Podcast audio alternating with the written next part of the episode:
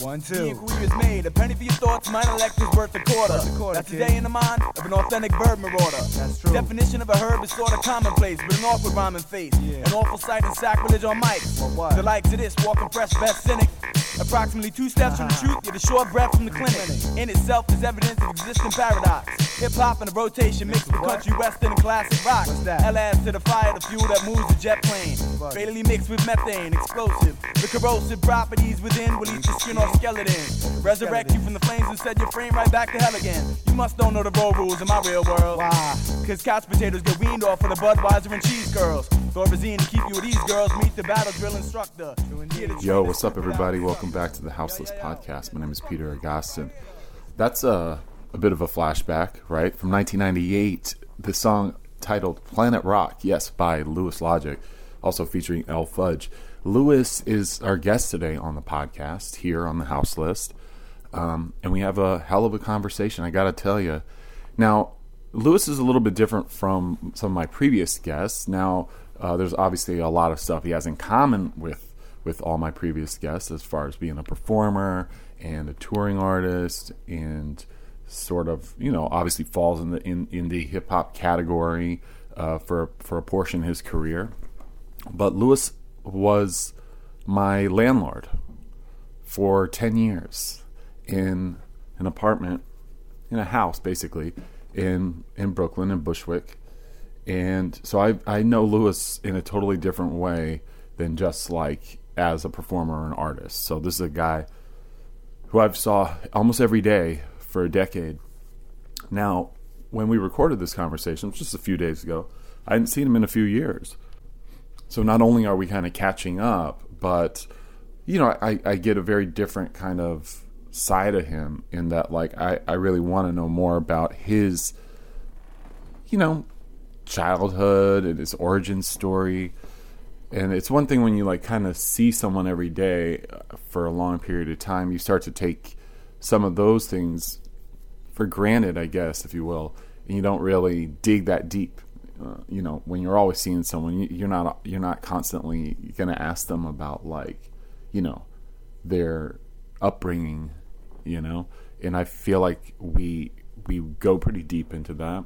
And Louis is like in a in like a new place in his life, and we and we, we both musically and, you know, uh, mentally, I guess, for lack of a better word. So we really go there, and it was actually really quite good. It's, it's, I think this is a really great episode. I think for fans of his music, it's going to be a super treat, because uh, I don't think he's done a long form conversation like this in quite a while. And he has a new project that just came out called Toy Friend, which is uh, at Bandcamp, toy friend dot bandcamp dot com. At the end of the show, I'm going to play a song off that called Siberia. Uh, you can get it. You can stream it now. Just go to that Bandcamp page. I'm looking at it right now. Um, came out like a month ago. Foolheartedly. Foolhardy is the name of the album. So peep that out. But I wanted to start the show with that Planet Rock, because that's really his very first release. And a lot has happened to him uh, from then to now, and we capture it. And I'm not going to preface it too much, so I want you guys to dig in, especially if you're a fan. If you've never heard of his music before, or you're just kind of a casual listener of this podcast, then then I think there might be some other stuff that you will absolutely be able to relate with, engage with. You know, it's a story of being an outsider. It's a story about um, getting sober. It's a story about struggling in the music industry as during a very kind of uh, tumultuous and pivotal change with, from the late nineties into the early two thousands, which regardless of genre, I think everyone was affected, obviously. Plus, Louis is a very truthful, uh, animated speaker. So it's an engaging, fun conversation, nevertheless. So thank you for tuning in uh, and for checking us out. If this is your first time ever listening to The Houseless, um, that's amazing, and I really appreciate it. Uh, you can check us on Apple Podcasts, Stitcher, Google Play, SoundCloud, of course. If you're on SoundCloud, if you got a SoundCloud account, then I implore you to repost it, like it. You can drop a comment in there. It's a great way for me to kind of see uh, how people are vibing with it. Um, I'm on Twitter as well, for what it's worth, at HouselessPod. So feel free to repost it. That that's that's how we've gotten to this point. This is the seventy-third episode of the show, and by no, it's no small feat, you know, because there's no advertisers, there's no network pushing this. So it's really driven by the listenership. This is listener supported, but it ain't. I mean, there are no donations here. This is it's more like. Seeing how you guys engage with it pushes me more to record these. Uh, and I'm always open to hearing your suggestions as well. If you want me to talk to somebody, if you think there's someone that, that might make for a good show, just reach out to me. My contact's on the SoundCloud page. Um, I'm always open to hearing your suggestions. It's fun. Makes it fun for me. Every episode is also edited and engineered by my man C J Stewart. Much thanks to him as always. So why don't we just jump right into this thing? It's a long conversation, so I don't want to take up too much of your time with the intro. So here we are, recorded live in Brooklyn, in my living room, with Louis Dorley, a k a. Louis Logic, here in the house. Let's check it out. With the podcast, unless I'm traveling, every episode is recorded here in the living room, so every person that I talk to is sitting in that chair. Um, and then, that, you know, and uh, as is yourself, you know. But that chair, which now I've had for a long time, a decade, um, plus, I found on the street on Knickerbocker Avenue, like a block. On Knickerbocker? Yes, uh, like a block away, you know, from the from the crib, basically. This chair was a point of contention at one point. I don't know Between if you remember you and this. I? Oh, no. Between uh, Brian, that awesome guy that I let move into the house. Now I remember. You got sick and you had to move out. He wanted a he, he wanted, wanted your Eames chair, and he would not leave me alone about it. That guy was the worst. I had to forcibly remove him from my apartment once, and I haven't done tough guy stuff right. in decades. No, I remember now. I remember I remember that that whole experience. I remember him, and I now I'm starting to remember him wanting that chair because I wasn't around for a while, and it was there in the apartment. And he was harassing you with his texts. Yeah, he was cra- he was crazy. That guy was a know? motherfucking nightmare. Yeah. Well, you know, you're sitting on it now in my apartment. Yeah, so it worked out. We salvaged it. And there's a lot of history there. There's a lot of stories. That chair's uh, had a lot of butts on it. Yeah. Was Yoni's butts in this ch- butt in this chair? No, I did. I recorded Yoni's in Oakland, California. Oh, okay. Because I was on their bus recently when I was hanging out with Open Mike Eagle. Were you at the show? Yeah. I was at that show as well. Oh, shit. I didn't know you were there. I didn't know either until, you know what, I, it's so weird. I got an email uh, this morning from Jed. Oh, yeah. Yeah, who I haven't talked to in a long time, too. We, we reconnected at that show. Yeah. We've not seen each other in a long time, and he heard my sad yet inspirational story of getting sober. Yeah. Well, we should talk about that amongst other things. Yeah, there's a lot to talk about. Uh, and let's not forget the random rap memories. Yeah, that's um, that can be peppered about, you know. Uh, I mean, open with one. Here's a random rap memory for you.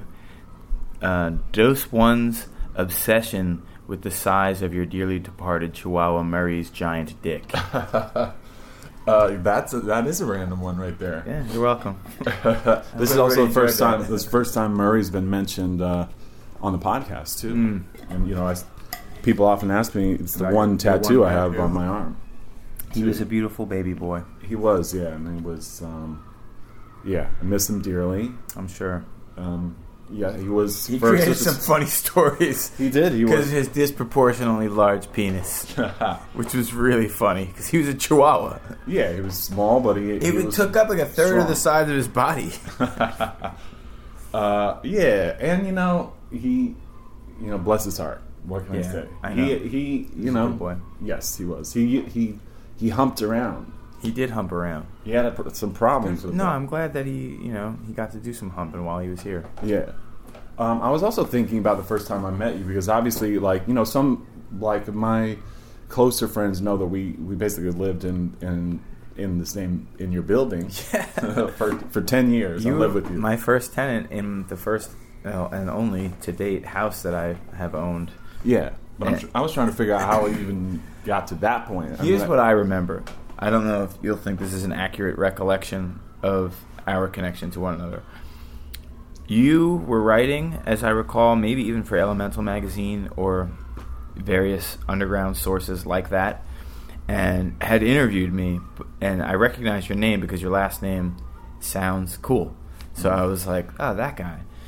And I was on a trip with one of my best friends traveling through uh, the Midwest and out toward the Grand Canyon and stuff. Right. And we were in Denver, and we went into a dive bar, and I was sitting at the bar, and the bartender comes over to me, and she goes, are you a rapper? And I was like, what? And she's like, are you a rapper? And I was like, well, yes, but why are you asking me that? And she was like, some guy at the bar thinks he recognizes you. And I was like, really? And she was like, yeah, is your name? And then she said some name that was definitely not my name. Oh, yeah. It did begin with an L, like Lucas or something. And I was like, no. And she was like, oh. Well, this guy wants to buy you a drink, and he, he thought that he knew you and that your name was Lucas and you were a rapper. And I was like, my name's Louis. And she was like, oh, my God, you're him. You are a rapper, and you're him. That guy wants to buy you drinks. And I was like, amazing. Right. I didn't get spotted a lot. I, you know, it happens over the course of my, let's see, nineteen ninety-eight to two thousand fourteen. What is that, sixteen years? Something like that. Yeah. I think it's sixteen years of rapping as a career and putting out records. It would happen from time to time, but I would characterize it as something that was unusual. Well, you had uh, more hair back That's then. True. I had a lot more hair, uh, regretfully. I, did, I didn't ask for that part. That's just coming with the age. Every year my haircut gets shorter, uh-huh. and everyone goes, you're not going bald. And I'm like, bitch, you don't do the actual cutting and stuff. I do. I know what's happening up there. Right. I might look like I'm trying to rock my Obama right now, but it's not because I want to. Uh-huh. I I would take back my Kravitz. Well, you know what? That's kind of out of date. I wouldn't do the, the big fro again, but I would have like some weird tornado thing going up on up there if I could. You kind of. I remember there was a period of time when it was it was a blowout, but it was smaller. Yeah, yeah. I had a smaller one for a little while. I don't know. It just doesn't hold up as well, right? I don't think, because of age and thinness. There's still hair up there. It's just there's not as much hair, right? So it doesn't look good when I do it. And I was like, do you want to look older? Just get, cut your hair short. Well, that's that's exactly how I recognized you at that place in Denver. And I was there with my brother and like a friend, like a friend of ours.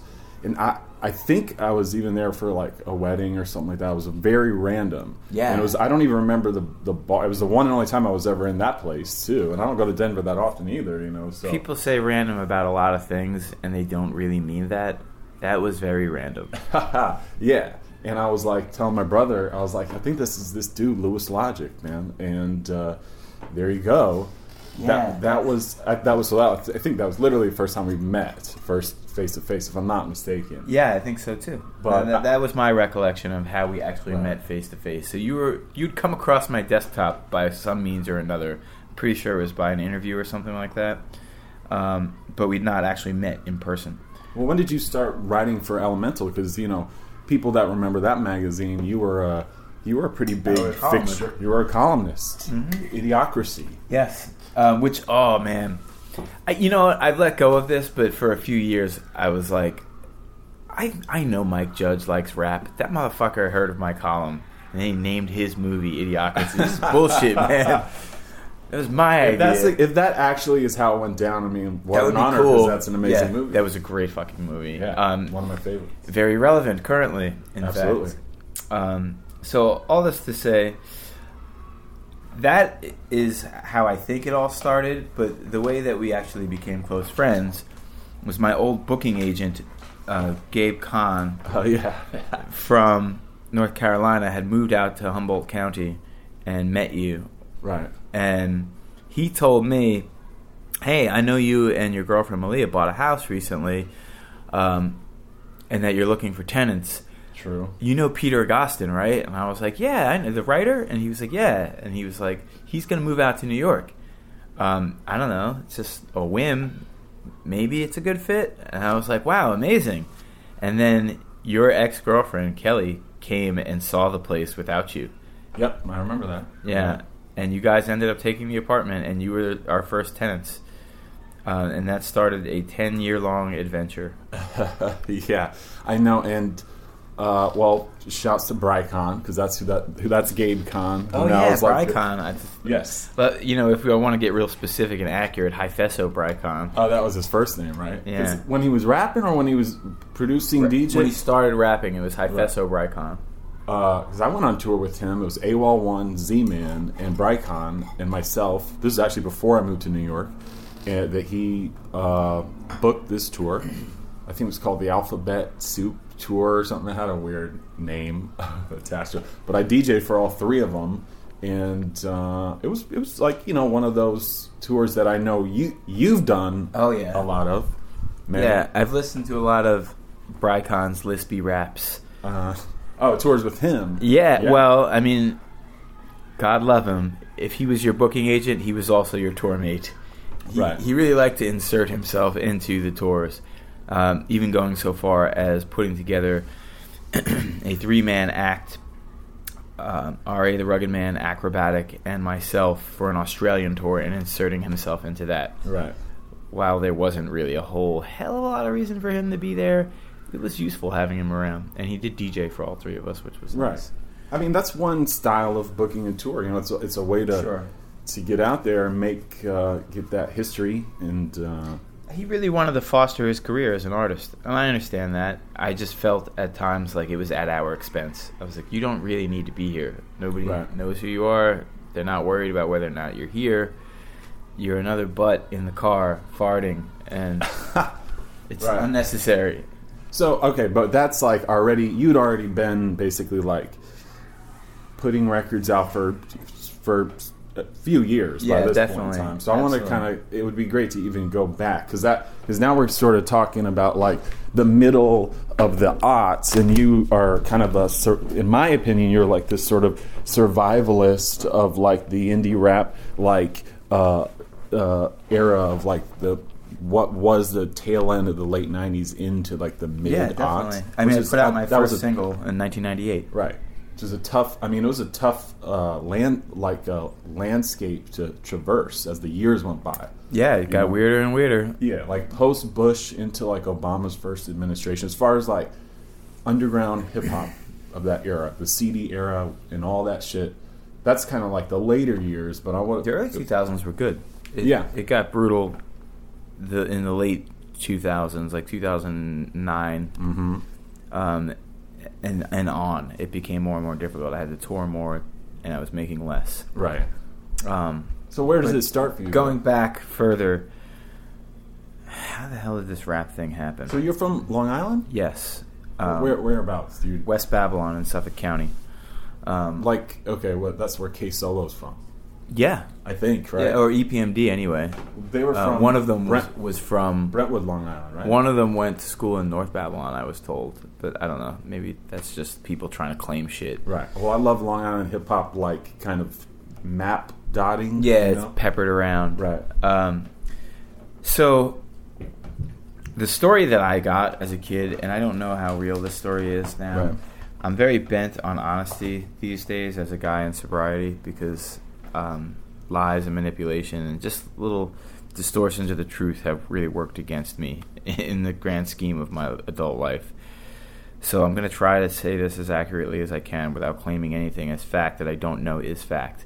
But what I was told was uh, my biological mom was thirteen, and she had a love affair with a young boy who was visiting from Puerto Rico, and then he went back. She did not know she was pregnant. She ended up delivering me. This is a story that I got. I don't know how real it is. Okay. In a family friend's apartment, because she had run away. She didn't want her parents to know that she was wow. pregnant. And, you know, the whole A B C after school special thing, cutting my umbilical cord with house scissors and shit. Like, what? Really? That's what I was told. Right. And then uh, she stayed there for as long as she could until they told her you have to leave before the social service people crawl up our ass.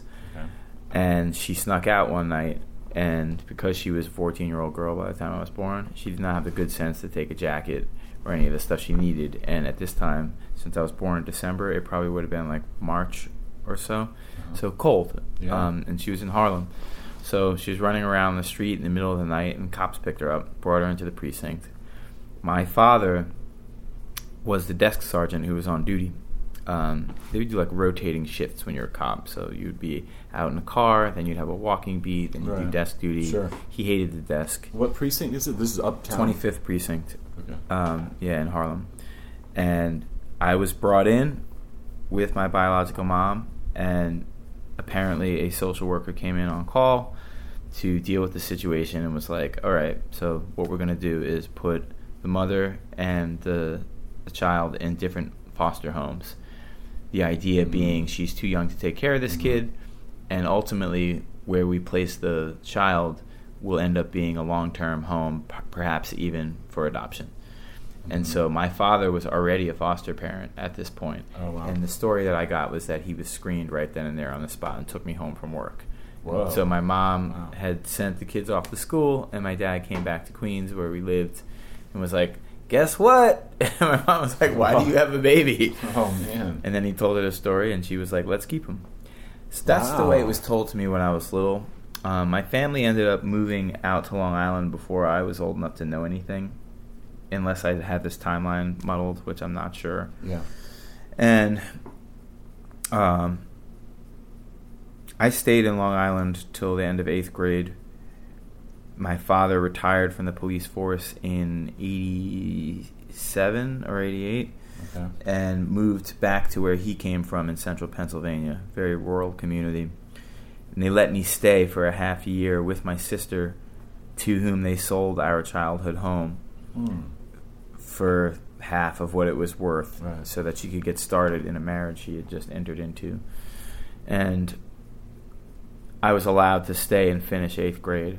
Then I moved to central Pennsylvania for two years where I was brutalized and experienced proper old-fashioned racism, not the follow you around the store because you're brown and you look like you might steal something type, but the you're a nigger and I'm going to beat you up mm. and, yeah, like cross-burner-style racism. Stuff that This most, is like central Pennsylvania. Yeah, yeah okay. in, in the eighties, late eighties, early nineties. Right.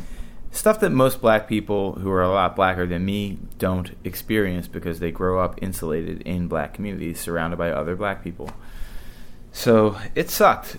It was pretty terrible. And I think in some regard the rap thing was born out of that awful experience, because by the end of it, after having been assaulted a number of times by other students, walking down the halls over the years and having kids just shout in the crowds, nigger, just... And I would just oh my turn God. my head and like yeah. I could I don't know who it was and what was right. I going to do about it anyway.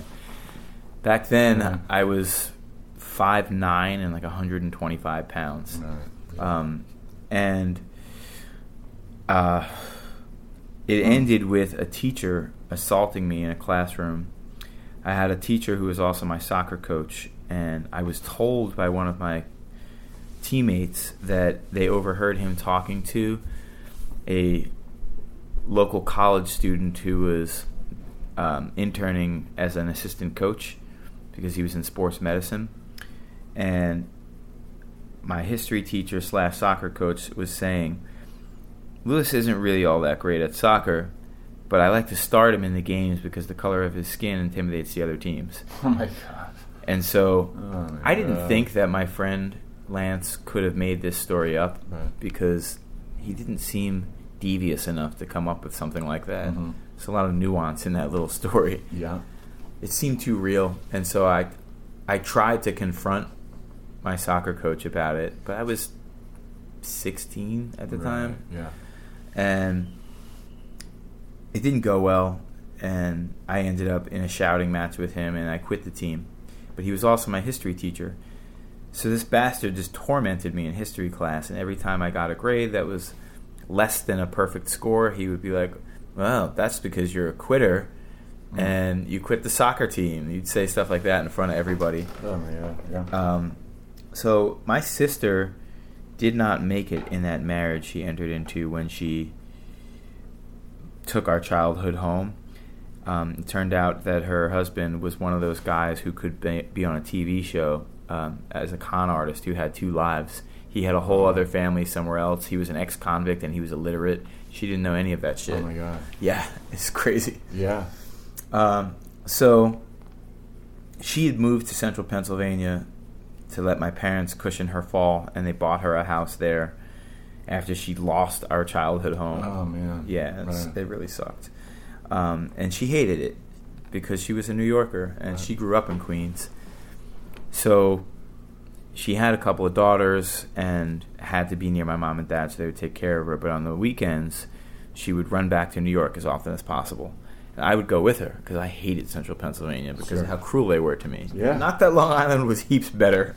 I always lived in white neighborhoods because I was adopted by a white family. So light-skinned as I am and biracial as I am, for all intents and purposes, to most of those people, I might as well have just arrived from Africa. Yeah. And they really fucked with me about it. But Long Island was definitely better than Central Pennsylvania, so I took any opportunity I could to get out of that hellhole. Right. And I would go away on Fridays and then often skip school on Monday because I had really amazing grades. So what was really going to be the consequence of that, as long as I didn't miss too many days to move on to the next grade? Right. It balanced itself out a little, right? Totally. So at the end of the marking period in most schools, they'll give you a report card on the end of the day so that you don't walk around the school all day pissed off if you did poorly and cause problems. So mm-hmm. they'd send you home with your report card. You go back to homeroom, they give you your report card, and then you go home. Yeah. But you could tabulate what your average was going to be when you went to each of your classes on the report card day. The teacher would show you in their grade book. They'd put two sheets of paper blocking everybody else's names and scores, mm-hmm. and then run their finger along and show you yours. Okay. And so I go up to the front of the class expecting to see one hundred because I was like, fuck this guy. I can't curse him out. He's my teacher. I can't beat him up. He's a grown-ass man. But what I can do is ace his class, and that's the best fuck you I got for this dude. Yeah. So I did, and I was a smart kid. So I had over a one hundred percent test average because of bonus points and little activities that you would get. Mm-hmm. Um, and I got up to the front of the desk, and I was the kind of kid who did make honor roll, so I was expecting to see one hundred plus there, and he ran his finger along, and it said eighty, and I was like, oh, oh shit, what the fuck? And I was like, how is that possible? And I was really upset, and then he was like, well, let's look back here. And he had the different subsections of um, your grade tabulated, and my test average was well over one hundred, um, and my homework average was one hundred, but then my in-class assign- assignments average was ridiculous. It was like a fifty or something crazy. And I was like, what? Who has a bad in-class assignment average? Right. What else is there to do in class but do the assignment? That doesn't even make sense. Right, but this is his way of... How do I have a bad in-class assignment average? And he's like, well, let's see. And he flips back through and he's like, oh, here, you got a zero on this assignment, and you got a zero on this one. And I was like, why wouldn't I have done it? And he's like, oh, I see, you were absent. This must have been one of your trips to New York. I, ha- I handed out an important ditto packet uh-huh. on that Monday, and you weren't here to do it. And I was yeah. like, dude, right. why didn't you tell me that I was missing these things? They didn't come out of the book. They were like ditto packets that right. you made up. Right. Why didn't you tell me? And he was right. like, it's not my job to explain to you what you've missed when you're absent. It's your job to ask. And I pointed over to the chalkboard, and I was like, then what is that? And there was a list of people's names, and I remember specifically this kid Dave Jackman's name was at the top of the list, and it had assignments that he didn't turn in that he had to do. And literally. I, yeah, and I was like, where's my name on that list? Yeah. And he was like, go sit down. Wow. Yeah, and so I sat down, and I was crying, and I was really upset. I'm going to try not to cry when I tell this story. It usually makes me cry because okay. it's a really cool story. Yeah, I hope I don't. um He passed out a test that we had already gone over, and I'd gotten one hundred on the test, so I I was really hurt already, and I was like, I don't even need this to go over this to find out what the real answers are, because obviously I knew them. I got one hundred. Right. And he plopped this little stack of test papers on my desk, and I grabbed them, held them back over behind my head, and just let them go for the person behind me out of annoyance. And whoever it was, unfortunately for me, that day was absent. And so the papers just went everywhere all over the floor. Mm. And he jumped up out of his desk, and he was like, "You little bastard!" And he pushed the desk out of the way, and he grabbed me around the throat and picked me up and shook me back and what? forth, and then slammed my face into the carpet of the classroom. Jesus, really? Yeah. Damn. And I was crying so hard and was flailing my arms around. In the middle of the class? In front of everybody. Yeah. Wow. And I ended up catching him with an elbow or something, and he let me go. And he was walking back to his desk and muttering about what a little bastard I was and whatever, and I should be expelled. And I was like, "Fuck you! I'm going to tell my dad, and he's going to kick your fucking ass." Uh-huh. And he was like, "Get the hell out of my classroom." And I got up, and I ran out, and I slammed the classroom door so hard that the little window broke. Wow. And I ran to the principal's Enraged. office. Yeah. I ran to the principal's office, and I tried to tell him what happened. And teacher came bursting in behind me with a demerit slip and was like, "I want him expelled. I want detention." And he just started listing all the things that could happen to you. And I was like, "I want to call the fucking cops. Give me a phone. I'm calling the police." And they were like, "You're not calling the police, Louis. Sit down and calm down." And I was like, "Fuck you." And I ran out of the office, and they chased me. Oh, my God. And I, I made it out of the building, and they chased me down the sidewalk. But Jesus. I was a sixteen-year-old kid who was right. limber as fuck, and, right. and they were middle-aged or older guys. I went to a payphone, and I called my mom, collect, because this was nineteen ninety-two, so nobody had a cell phone. Right. Mel Gibson and Danny Glover had a cell phone that was on like a backpack you had to carry, right. but nobody else. Not in central Pennsylvania. No. Um. So she couldn't even understand me because I was crying so hard, but she finally figured out what was going on. She came and got me, and she signed me out of school that day. And she brought me into the principal's office, and she cursed him out. And then she took me to each one of my classrooms to return my books and cursed my teachers out. Wow. Yeah. Um, it was crazy, and everybody was just staring aghast. Yeah. Because um, so, it's a super weird thing to see in a high school classroom. Yeah, absolutely. So they tried for a brief period to find me another place to go to school in that region of Pennsylvania, but where else was I going to go that that wasn't also a problem? Right. So after investigating a Catholic school and like another little private Christian school, I was like, can I just go back to Long Island? I still had a sister and a brother who lived there. And my my parents felt so bad about what was happening. Um, we had this one incident where we, we actually tried to sue the school, is what happened. Mm-hmm. Mm-hmm. And seventeen or so kids out of the maybe twenty-something that were in the classroom signed affidavits for the police department saying that I was assaulted by my teacher without oh, cause. Wow. Yeah. And the D A in that town would not take the case. He said, oh, wow. he said you have no case. Ugh.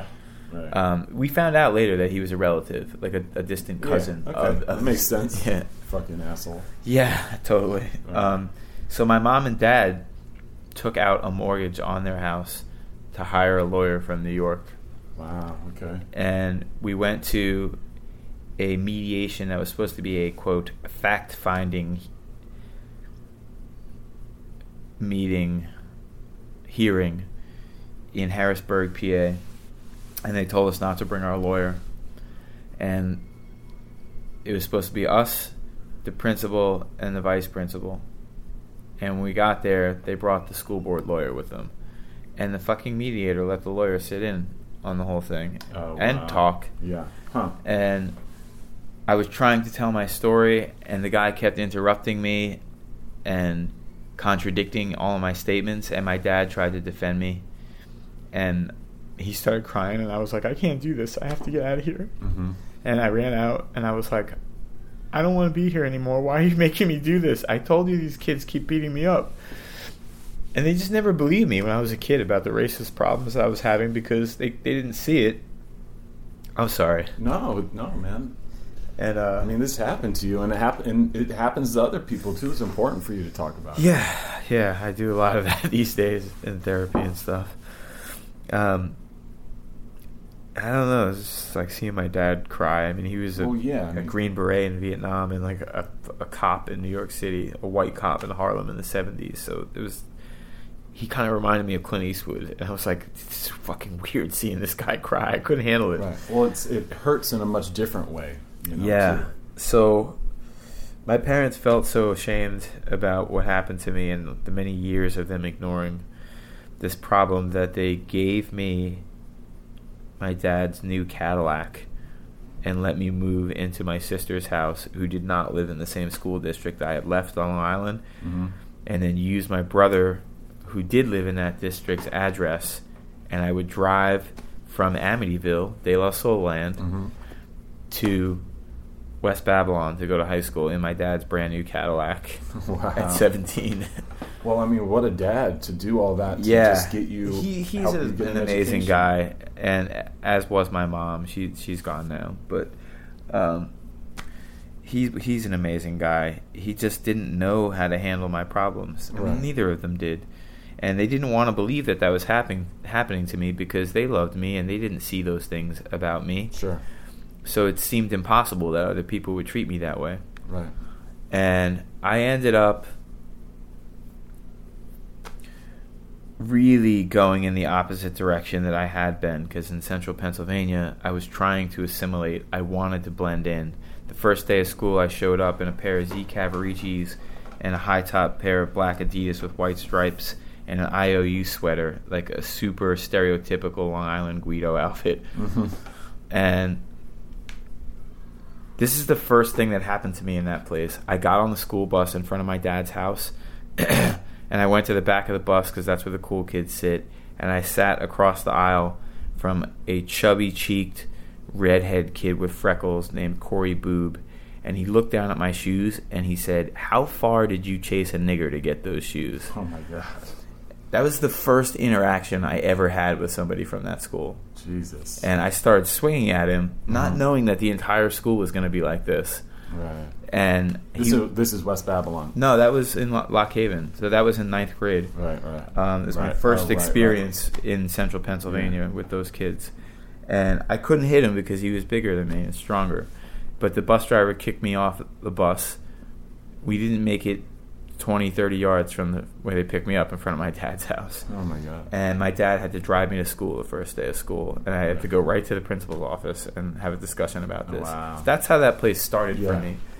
So I changed my style of dress and everything to fit in with the way those kids did things. Well, did you feel like when you got to Long Island, did you feel like you didn't have to like yes. change your whole shit up? Just I, I decided to go back to being yeah. who I wanted to be. Sure. And in fact, I went further. Mm-hmm. And I had gotten really into rap records. What year? This is by ninety-three. ninety-two. Okay, so all that ninety-two is a big rap year. year. Well, yeah. It's a big year for you. Yeah, it was a huge year for me. So I got like. back to New York, and I had started wearing all this Malcolm X gear and stuff. Like I went in the opposite direction as a means to heal my wounded pride, right? And learn to love being a black person. Although I never really knew what I was growing up because my parents didn't really know. Right. Um, it's just all those horrible, traumatic instances of adversity really pushed me into an identity as a black man. And even though I didn't really know exactly what I was, by my appearance, I was like, I gotta be part black in some kind of way. Um, and then I got super into rap music and the style of dress, and I was a skateboarder, and I was actually really good, and yeah. I ended up being sponsored on a pro team for a few years. Really? Yeah. Um, they were originally called Number Nine, but ultimately became Chapman, and Chapman was a big company for a long time and okay. actually made all the wood for Zoo York and a oh, bunch wow. of other companies. Right. Um, so Greg Chapman, who started that company, was from West Babylon. Um, and Would so, you go in the city and skate? Yeah, a little bit, like the Brooklyn Bridge Banks and places like that. Um, my recollection of a lot of stuff is really foggy, so I, I don't right. remember exactly everything that I did. But yes, I, I would come into the city to skate and to just goof off and drink forties and stuff, as you do when you're a kid. Yeah. It was easier to get that stuff in the city than on Long Island, where it was suburban, so stores were more careful about those things. Sure. In the city, the more rundown the neighborhood was, the easier it was to buy alcohol right. and things like that. And also, I feel like in the city, clearly you you can you can be whoever you want to be. Absolutely. You know, you're not. Uh, you know, and I grew up in a small southern college town as like uh, I guess a, a you know, identifying as a, a white male that listens to hip hop. So of course I got called a wigger left and uh, right. Yeah, I'm sure you know, you did. But I'm from, I'm a first generation kid, so my, I don't have any family that lives in the United States. Period. You know what I'm saying? Yeah. Besides my my your parents, Hungarian. Yeah. Yeah, yeah, yeah. So my identifying with with with the people that were kind of like dogging me as a kid uh, was I was like.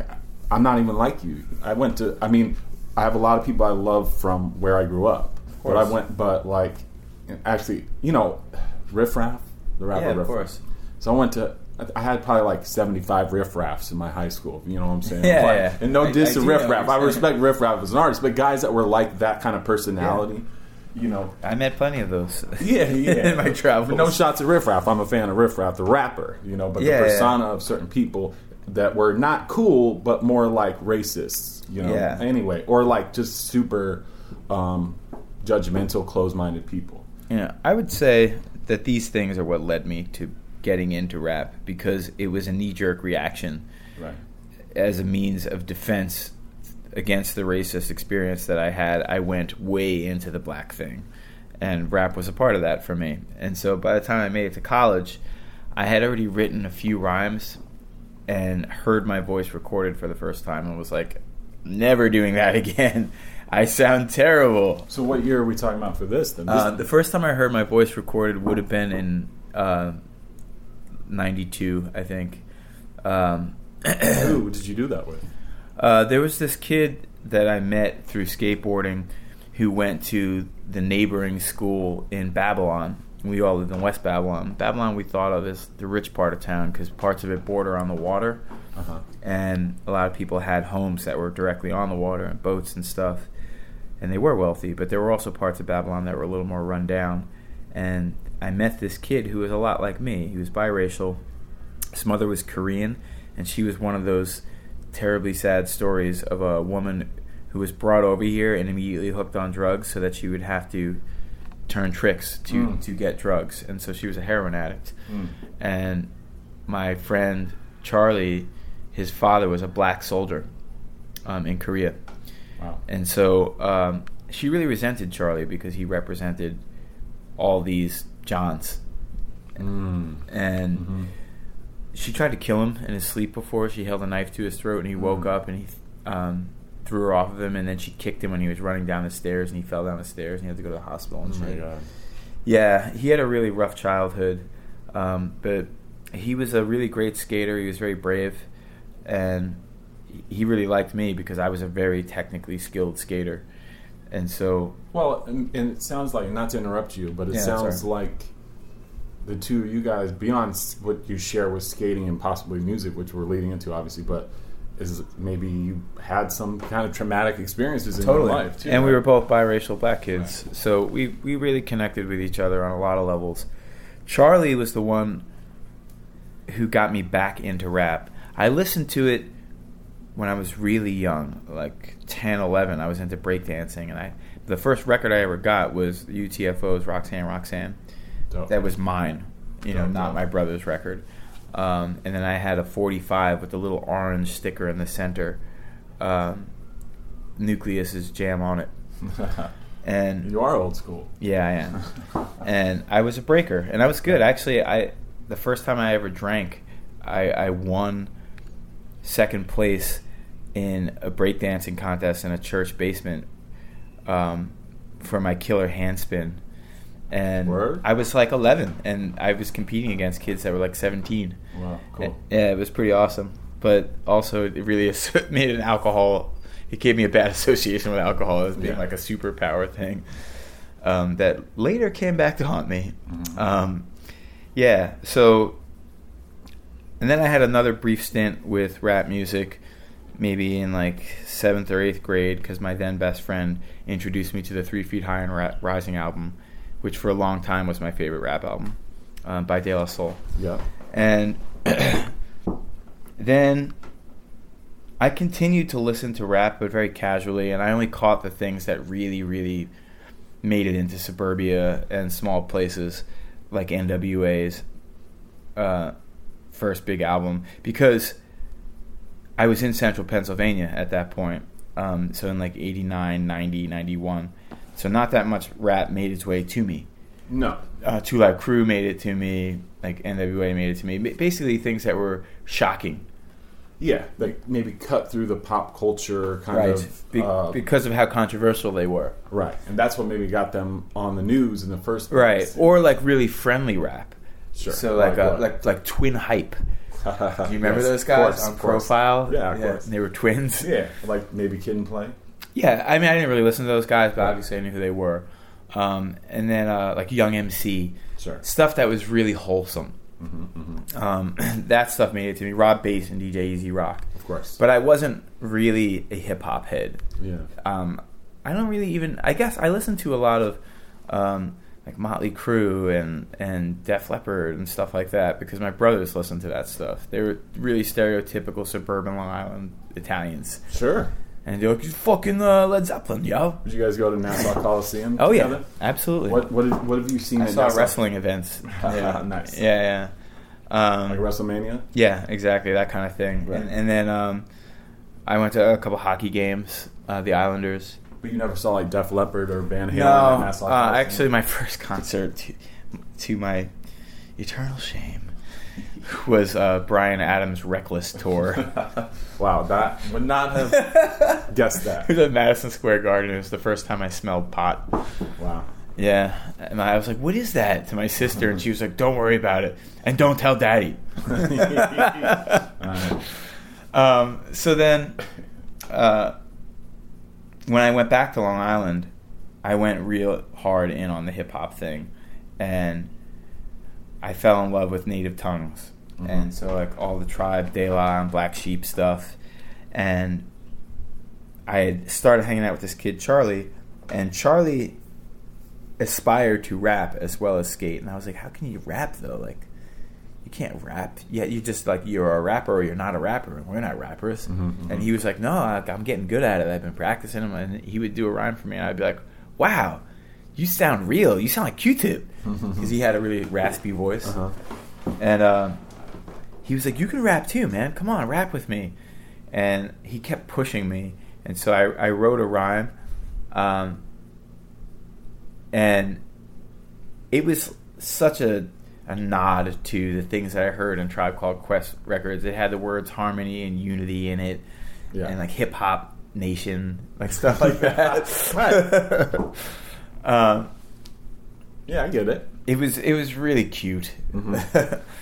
what what a blatant attempt it was to mimic what I heard in those early Tribe records, and um, oh yeah, I rhymed community with unity. So. Yeah. It was the first rhyme I ever wrote. Right. It was like harmony fills the hip hop community, something uh, with unity. It was really funny. That's a positive message, right there. It was a positive message, but I was trying. And Charlie had arranged for myself, our friend D J, and him to record and gotten beats from some twenty-something-year-old guy who was a rap producer. Okay. um. And I recorded my verse. I don't even remember how we did it. I think it was actually a little studio.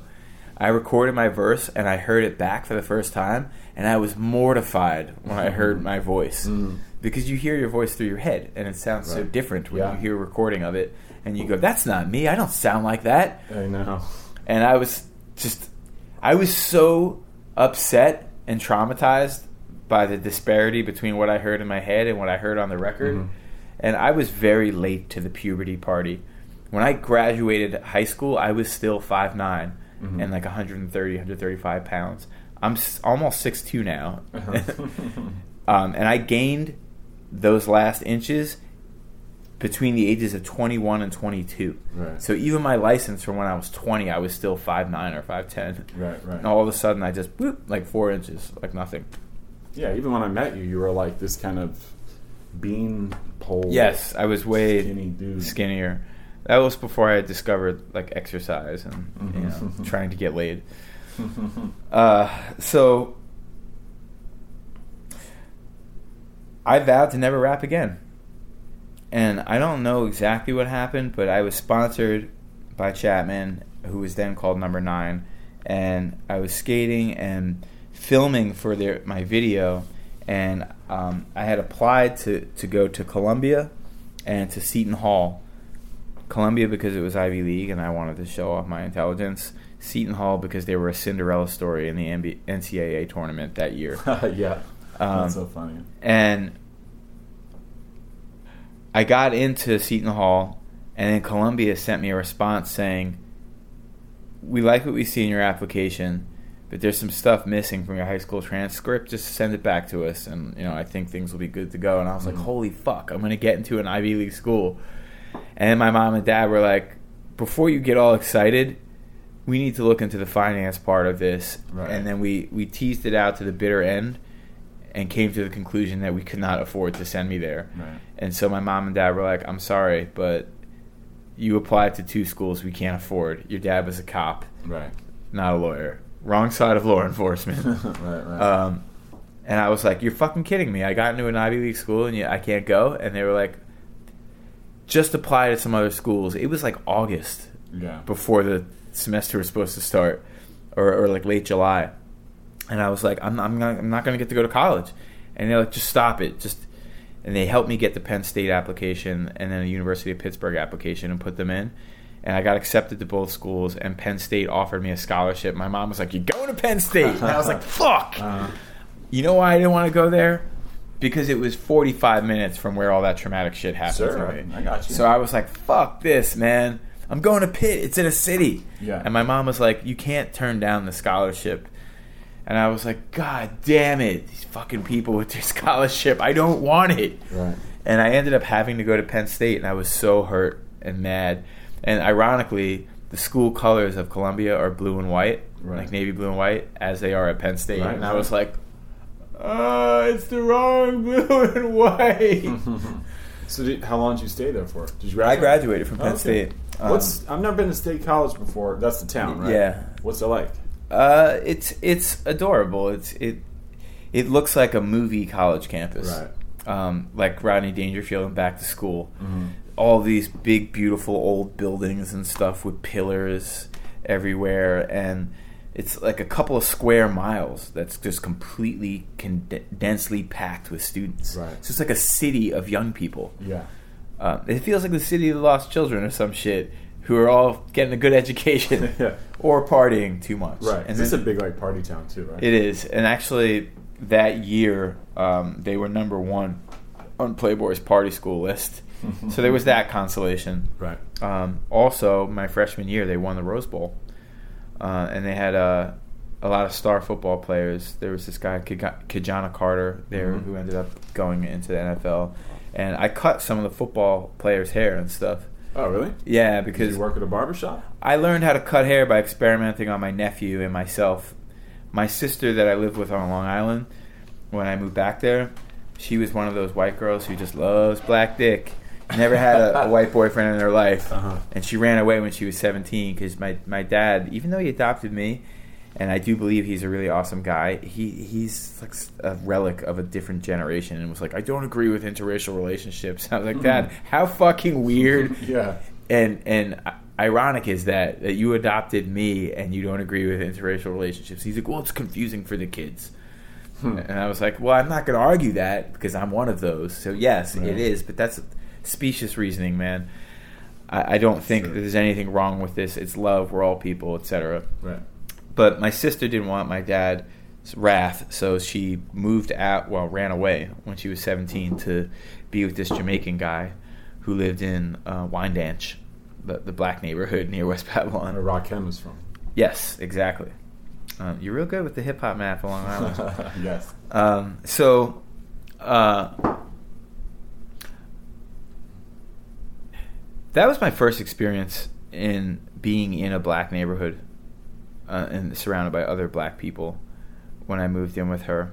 Uh, and I, I learned... Did it feel, how did it feel? It was scary because I was such a white kid for a black kid, and they really teased me. It was also a really West Indian neighborhood, mm-hmm. so a lot of people spoke patois mm-hmm. and slang, and so I had a hard time understanding people and what was going on, and they teased me and they called me white boy and stuff because mm-hmm. of how light I was and the way right. I talked.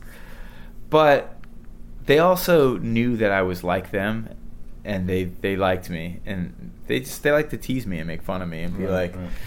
"You'll figure it out one day, white boy."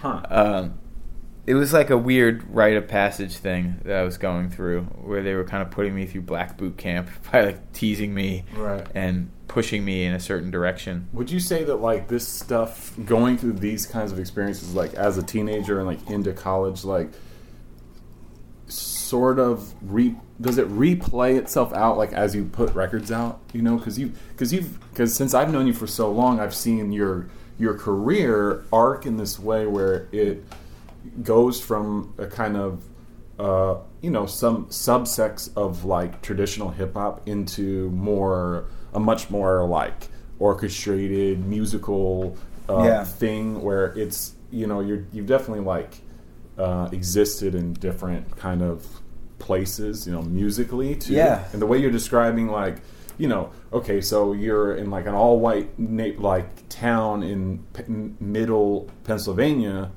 as the only uh, um, uh, brown-skinned person around, and then you're, in, in, yet you're being, you know, um, chastised there. You go to an all-black neighborhood, and then and you stick out there.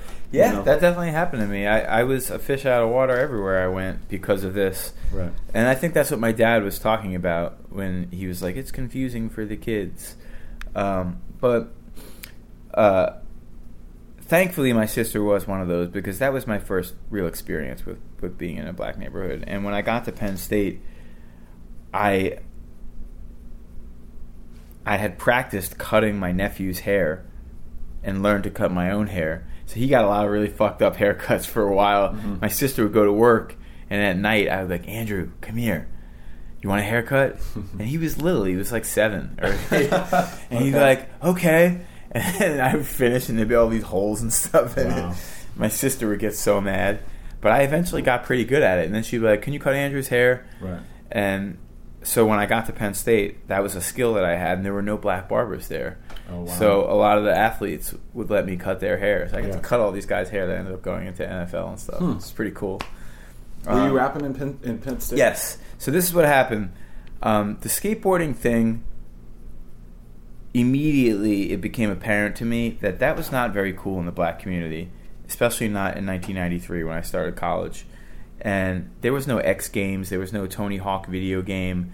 Skateboarding was still a really weird counterculture thing to do, mm-hmm. and people called you things like skate rat and skate fag and mm-hmm. stuff. Right, I don't know um, yeah, I'm sure you do. And so it, it actually wasn't cool like how it is now. Like all the cool kids are skaters now. When I was a skater, right. the jocks wanted to beat you up. Right. That's that's what it meant to be a skater. You were a social outcast, and the only people that you got along with were other skaters or or other outcasts who were unpopular or uncool for whatever reason, like the gay kid at school, because everybody fucked with him because he was gay. Right. And political correctness was not a thing yet.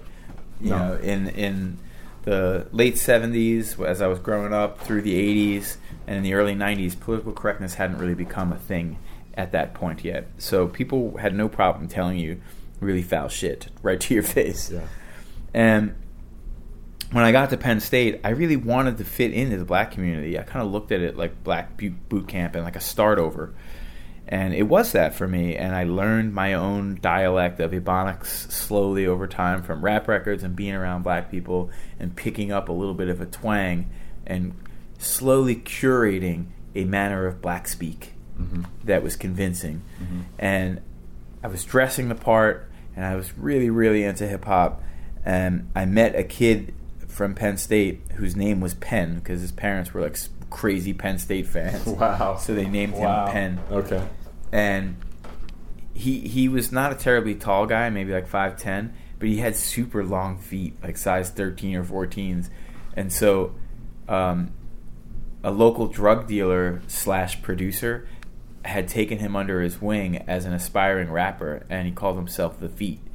Okay. And he played me a demo, and it was the first time I heard a finished song with an original beat. Right. And was blown away. And so I befriended this kid, and from what lessons I had received from my skater friend Charlie, who actually grew to be a pretty amazing rapper at a point, but could not get himself out of the street hustle thing. Right. to become effective. So he never really put records out or anything. He never like put out right. records or anything, right. but he got good. So when uh, Black Moon Enter the Stage came out, he had a style of rapping that was very simpler, similar to Buckshot's more aggressive delivery style. Yeah. Mm-hmm. And he was so good. And, oh. and he could freestyle for hours. Right. And so he had gotten me into doing it with him because he had nobody else to rap with, so he kind of forced me to do it. Yeah.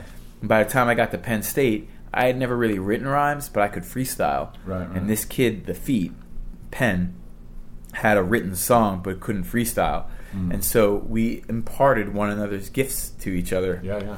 And I ended up recording my first ever rap demos at Penn State when I was introduced to Chops from the Mountain Brothers. Yes. Who was living in the dorm room of his bandmate Styles. Oh, yeah. Even though he had already graduated and was no longer an enrolled student at Penn State. Okay. He was sleeping on the floor in Styles' dorm room. Mm-hmm. And then their other bandmate, Chris, would come over, Peril. Yeah, yeah. Uh, and he would come over and they would make demos on a reel-to-reel. No way, really? Yeah.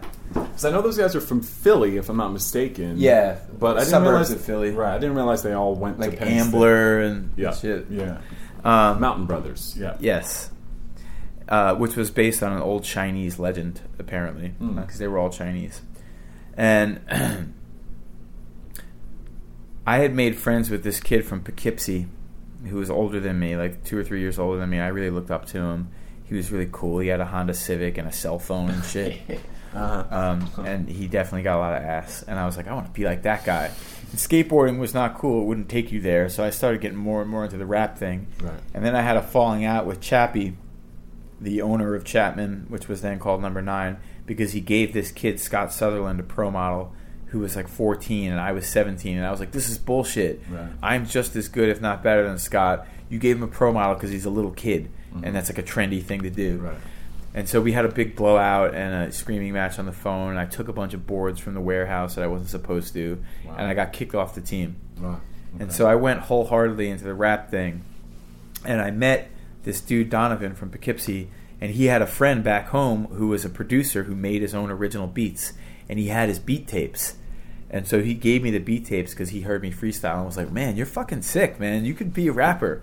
And he was like, you should write some songs. And I was like, I can't write, though. I can only freestyle. And when I met Chops, he was like, and this other dude named Reese, who was making hip-hop tracks with Chops, a, a black kid. These two kids named Reese and Monk, um, black kids from North Philly. Mm-hmm. They were like, writing is everything. No one's going to remember you if you can't write a song. Right. And I was like, but I'll be the first guy to freestyle a whole album. And they were like, no, you will not. uh. Um That was not a dig at Supernatural or anybody who's ever tried yeah, it. Yeah. It's just, you know, if you want to leave a legacy behind, you have to learn to write songs. And so... Absolutely. Yeah. So, uh, they were the first people to impress upon me how important that was. And I ended up taking one of Donovan's friends' beats into Chops' studio and recording two songs... Actually, two beats and recording two songs on the reel-to-reel. So one track was my vocals, mm-hmm. the other track was the beat, because right, it was right. a two-track reel-to-reel. Right. And I had to do the takes just straight through. Right. So one, what do you mean, like a one-take? Like, like you can fuck up... Like the whole song. Right, yeah. From start to finish. Was there a chorus? Yeah. So do the verse, chorus, verse, chorus, all in one yeah. take. Dope. Yeah, and so I did two songs like that. One was called Plain Pockets. Okay. And it was supposed to be like an everyman song. Because there wasn't a lot of rap music that spoke to my experience. Most of it was urban. Okay. You know, and I was a suburban kid. Sure. And so I did like an everyman song. It right. was like what, what what Kanye West finally did later and started making like everyman hip-hop. Right, right, when he right. first got popular. Yeah. No, that's very accurate. Yeah. Um, and so I did that song, and then I did another song called Here Comes the Pitch. And it was just like a battle rap braggadocio song. Mm-hmm. And I only called it that because the beat that this guy made had a vocal sample in it that was actually later used on the Crooklyn Dodgers song of a guy going, "Here comes the pitch." Oh shit, the same thing? Yeah, same exact sample. That's hilarious. All right. Um, and so those two songs floated around for a little while, mm-hmm. and I ended up making friends with a lot of people because of that, and, and naturally I had made friends with Chops. Mountain Brothers ended up signing to Rough House when they won a contest through Mountain Dew.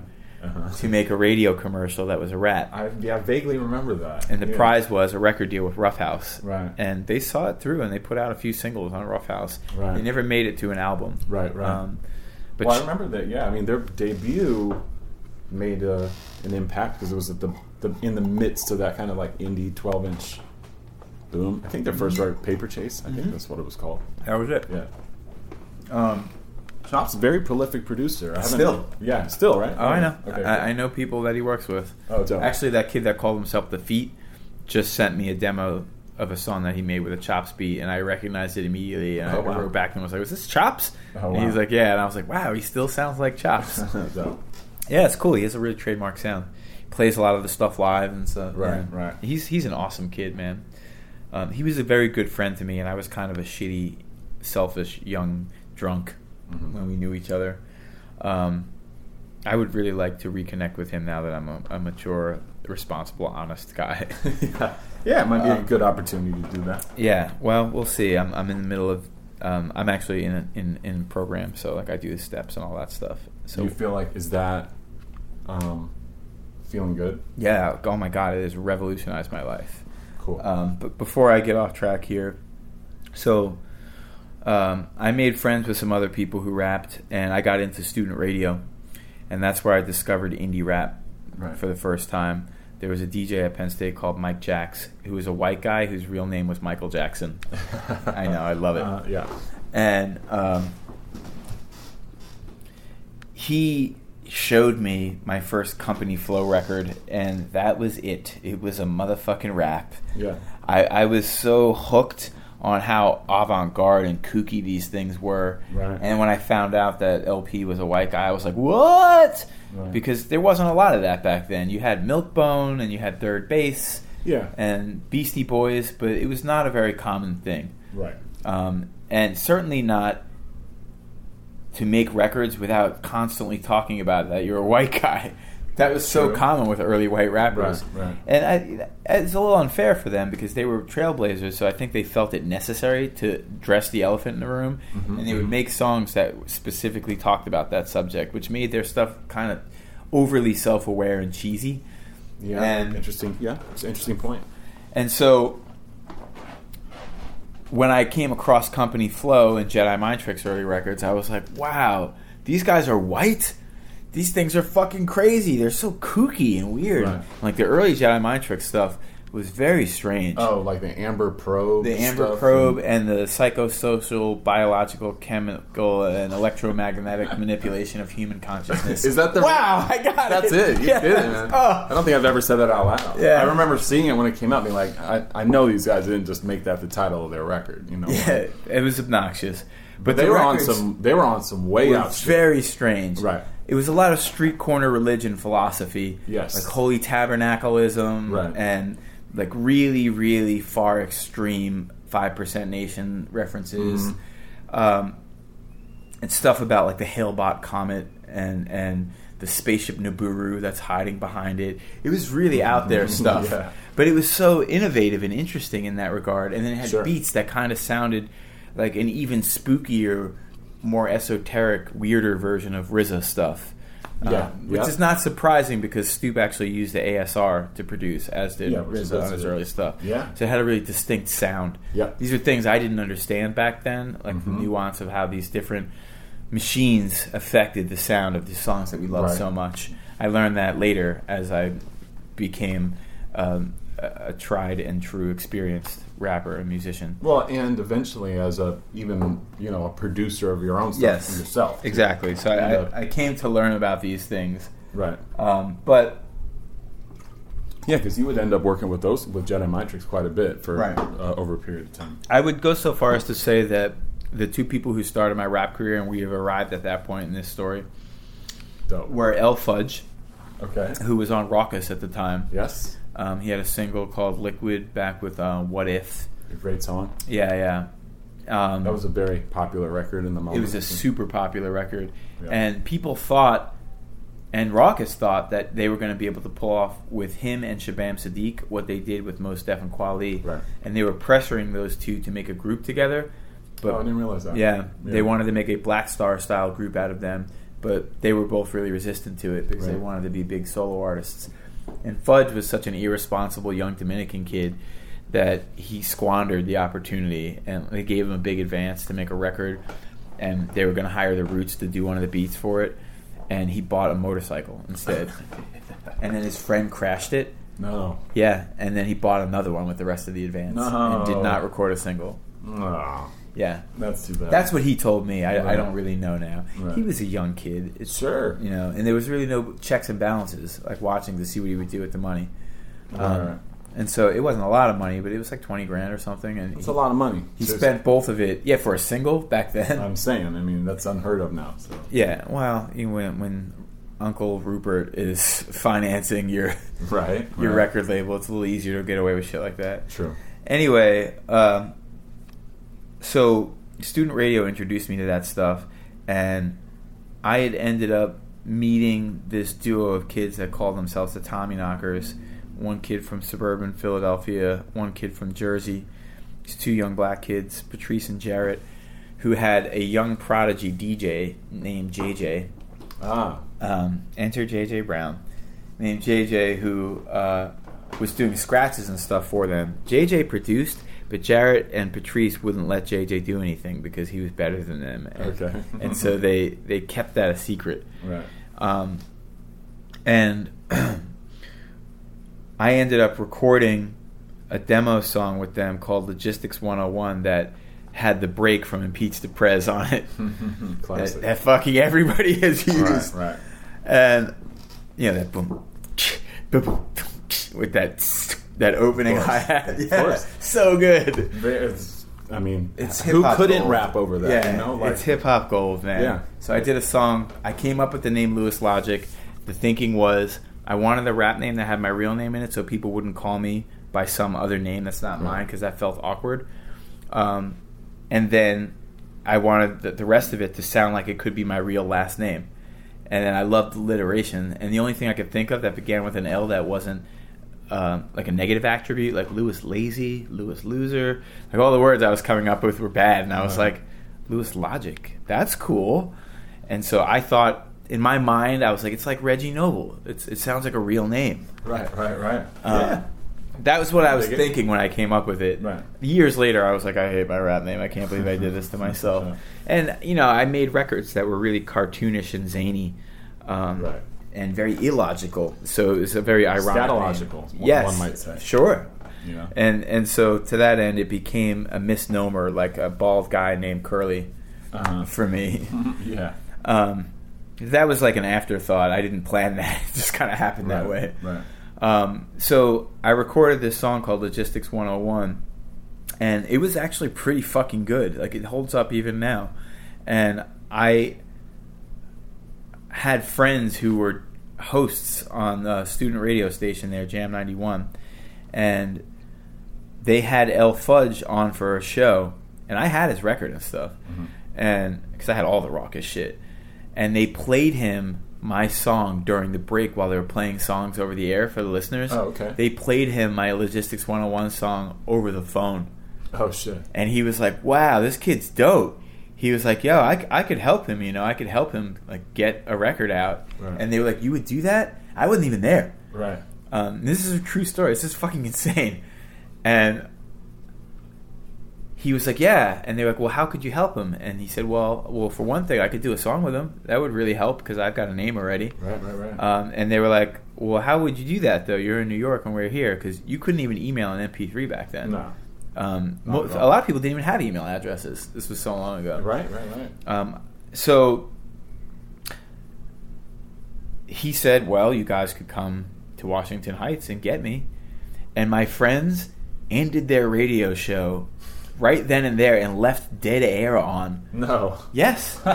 And they got in the car and they drove from Penn State at like midnight to Washington Heights, like Whoa. four hours away. Yeah. And picked this fucking Dominican kid up and then drove straight back to Penn State. Holy shit.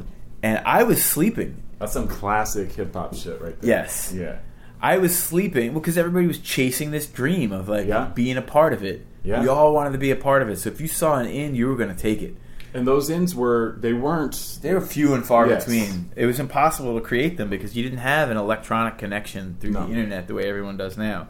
Well, even just uh, the, the year, the, the, the, the era of playing songs over the phone. I mean, that was a big thing. People did totally. that all the time. Yeah. Yo, check out, this is my new shit. I'm going to put the fucking phone receiver up to the tape deck. Yeah, yeah, and, totally. Know. So, yeah, you raise a good point. That's true. I mean, you didn't even know what your favorite artist looked like. There were no pictures oh, of them yeah, anywhere. No. Yeah, it was exactly. so cool and mysterious. Definitely. People don't know what they lost by opening the floodgates for artists having to share every aspect of their life publicly in order to have a following. Right. It, it was really magical back then. Well, yeah, and just we, getting yeah. a picture of what L P looked like the first time, I was like, "What? That's that dude? Oh my right. god!" Right. Like, it was mortifying, right? Almost jarring. Well, we relied so much on our imagination, too. Yes, you know, where it was like it actually like really nurtured. These your fucking kids don't know what they're missing out on, man. It was right. so thrilling. Yeah, so it was a thrill. Um, I was sleeping at my then girlfriend, my first love, my college love's place. Um, she lived in a house full of girls, and I had lost my apartment and was kind of living there with her because uh-huh. uh, I had graduated from school. Oh, no, wait. No, no, I was still a student at that point. And uh, I just I had moved out of an apartment because I had a crazy roommate who was schizophrenic, and he almost burned the place down, and I had to leave. Okay. So I just moved into her place. And I was sleeping in bed next to her, laying there in our underwear, and someone just opened our bedroom door because at Penn State you didn't even lock the doors to your houses back then. Right. Um, and I look up and I see this little Indian kid, like Bengali Indian, um, Nabeen, who who started going by the One Shanti and put out a few records actually. I recall. Yeah, yeah. So he burst into my bedroom door and he's like, "Morning!" And I look up and I'm like, "Bitch, what the fuck you doing in my bedroom?" And he's like, "I have a surprise for you." And then Fudge popped out from behind him. And I was like, "Who the fuck is this?" And he was like, "Yo, I'm El Fudge, kid." And I was like, "What?" And he was like, "I'm El Fudge." And I was like, "El Fudge, like El Fudge, like the rapper El Fudge." And he was like, "Yeah." And I was like, "What are you doing in my house?" And then they told me the story of what happened. Wow. And we went to this pancake house and we had breakfast and we talked about doing a song together. And then we went over to these Tommyknocker kids' place and sifted through what beats they had, and then they didn't have anything that we liked, so they kind of whipped one up on the spot. Uh-huh. And um, I had, in the interim, I had recorded a third song called Punchline, and we showed that one to Fudge, and he was like, "This is so good!" And it was it was kind of like my nod to Jay Treads' really choppy delivery, yeah. where you take like lots of pauses and stuff. Mm-hmm. Um, and deliver the rhymes in segments. So like he, right. he wouldn't say a whole phrase. He would say part of it, but most of them, they blah, blah, blah, blah, blah, like yeah. that. And he, it's he really, really staggered yeah. delivery. With that Indelibles record, you could tell he that was a, exemplified that style. Yes. Yeah, Jay Treads was... It's a really unique style. Yeah, he doesn't probably get the due. He was the, great, man. Yeah. He was so good. So I actually ended up becoming really good friends with him over oh, the years. Um, and he was on my second big single on the A-side song, uh, General Principle. Mm-hmm. Um, so... I had a song called Punchline where I was kind of mimicking Treads' patterns and stuff because I looked up to him. I thought he was great on the Indelible records yeah. and on the Company Flow album.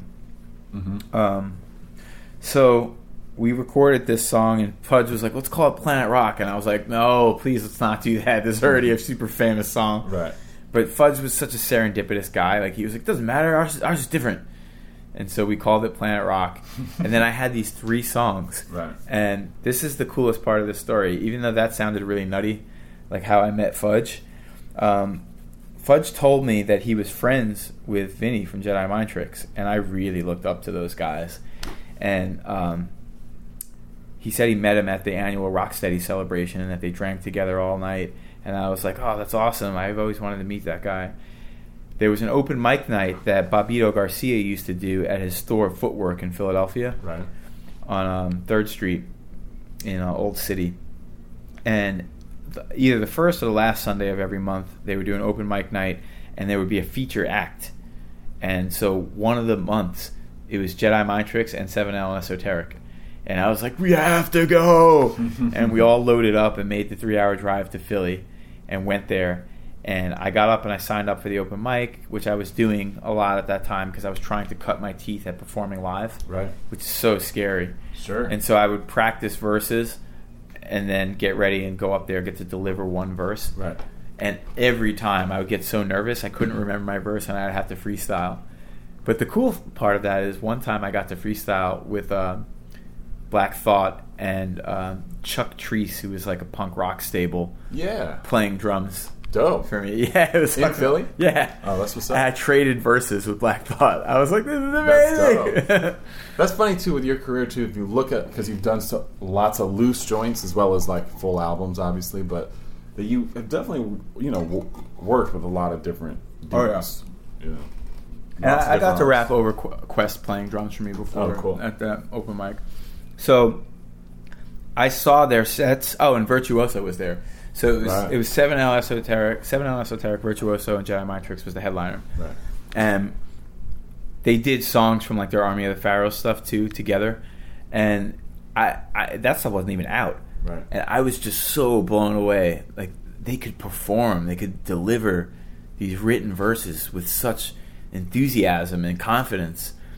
It it just blew me away, man. And I went up to Vinny after the show, and I was like, "That was fucking incredible, man. You guys are so good. I don't even know what to say." And he was like, "Thanks, kid, thanks."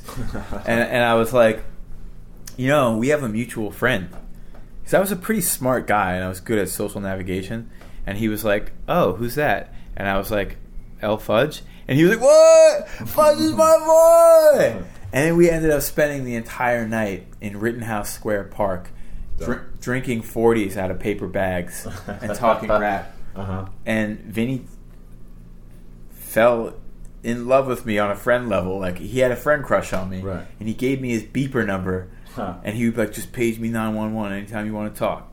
Wow. And so I would page him from Penn State, and then he would call me from his mom's because his mom had, like, a free long distance setup. Right. And we would talk for hours about hip-hop. I had a bad breakup with that girlfriend, um, and I had been trying to send around my three songs with El Fudge on one of them. Um, Fudge gave me the contact info for Big Daddy, which was like a tiny little imprint. Of course, I know it well. Uh, yep. Yeah. Uh, he gave me Big Daddy's contact information. He gave me... Um, Who else? Some level something. Something level. It's like a L A company. There's a guy named Yuri. Ground Level? Ground Level. He gave me their info. You're good. He gave me their info, um, and maybe one more. Um, and all three of them offered me a deal for Fudge's thing. But they sent me contracts, and I did not understand what was in the contracts. Right, right. And I didn't have a lawyer, and I couldn't afford sure. a lawyer. Um, and I was sleeping on Chops' couch because right. I moved to Philly after a bad breakup in central okay. Pennsylvania. And my then my my ex... She she was so angry with me over this bad breakup, and like I had kind of pressured her into having an abortion. I was really young, and like it was just scary. I was like, I can't be a fucking dad. I'm twenty. Right, right. Um, so it was years earlier, but she never really forgave me for this, and she she fucked all of my friends. She like hate fucked all of my friends, oh, man. And I was like, I can't stay here. I feel like every time I shake someone's hand, I'm fucking. shaking someone's hand who was fucking my girlfriend. Oh my god! So I moved to Central uh, to Philadelphia and okay. lived in Chops' apartment on his couch. Right. Um, until one of the other guys who lived there moved out, and then I took over that room, and I stayed there like that for like five months. And Vinny came over every single night and drank forties in Chops' living room out of a paper bag, and Chops hated it. He's not a party guy. Right, right. So he was like, these fucking motherfuckers just laughing and yelling and getting drunk every right. night. And I didn't have a job, and he was like, please get a job and get the fuck out of my house. Yeah. And then I got one, and I got my own place, and then we moved the party over to my place. So all this time I had been trying to find a way to interpret these contracts, sign one of them, and get a record out. Sure. And six or seven months went by like that, and I couldn't do it. But I didn't want to take advantage of Vinny as a friend and be like, hey, will you listen to my record and like put it out? So I never showed him the three songs. Right, because, you know, he had a label. Right. Super regular. And I was so nervous about overstepping my bounds in our friendship. I was honored that he wanted to be my friend to begin with. Sure. He seemed like a, a star to me, and I was like, I, I can't jeopardize my friendship with him by asking for this favor. Mm-hmm. And he respects me as a rapper, but he never heard any of my written stuff because I was right. always freestyling. Right. Um, and so I had made friends with this kid that Vinny called Sean the Jew because he's weirdly anti-Semitic. I don't get it. I'm not going to get into the details of that. Suffice it to say that it was a truth of at least that time period. Uh, and he called this this kid Sean the Jew. I loved Sean the Jew. I thought he was an awesome kid, a really good rapper, and like just a really sweet person. Okay. So I hung out with him a lot. And Vinny would be like, "Oh, you're going to go hang out with Sean the Jew tonight?" Blah, blah, blah. And Sean went to school with Stoop, the producer for Jedi Mind Tricks. And they were friends. But Stoop kind of looked down on Sean and was like, "You're terrible. You're not a good rapper," blah, blah, blah. So he would never give Sean beats or anything. Once in a while, he would listen to something Sean made, but mostly he would just mock him. Stoop is not the friendliest guy of all time. Mm-hmm. His old name was Stoop, comma, the enemy of mankind. Right. Because he was such a grouchy guy right, right. that Vinny gave him that nickname. um, and it fit with their persona. Yeah. So I gave Sean a... Uh, a dub of my three songs on a cassette tape because back then even burning a C D was really hard. Like yeah. no one had a C D player um, or burner rather. Um, and I had met these two nerdy kids who were really into early computer technology at Penn State who made, before I moved to Philly, like five or six copies of a C D R with a printed cover, a photo of me from a webcam that was all grainy, making an L shape with my hand, and then like put O U I S in, in Comic Sans, and then and then Logic uh-huh. underneath that in Comic Sans. Wow, classic. Uh, yeah, it was so funny, and it had my three songs on there, and so I had to keep these copies for when I would send them to record companies, sure. which is how I sent the Big Daddy and Ground Level. And there was one other one, but I can't remember what it was. Yeah, I'm, I'm curious, but... It might come back to me. So um, you, found, you eventually found a home. Yeah, so what ended up happening, and this is the coolest part of this whole story, I think. Sean the Jew gave Stoop a copy of my three songs on an old single where he put tape over the little holes. And, oh, yeah. and Stoop listened to it and was like, "I hate it." And then...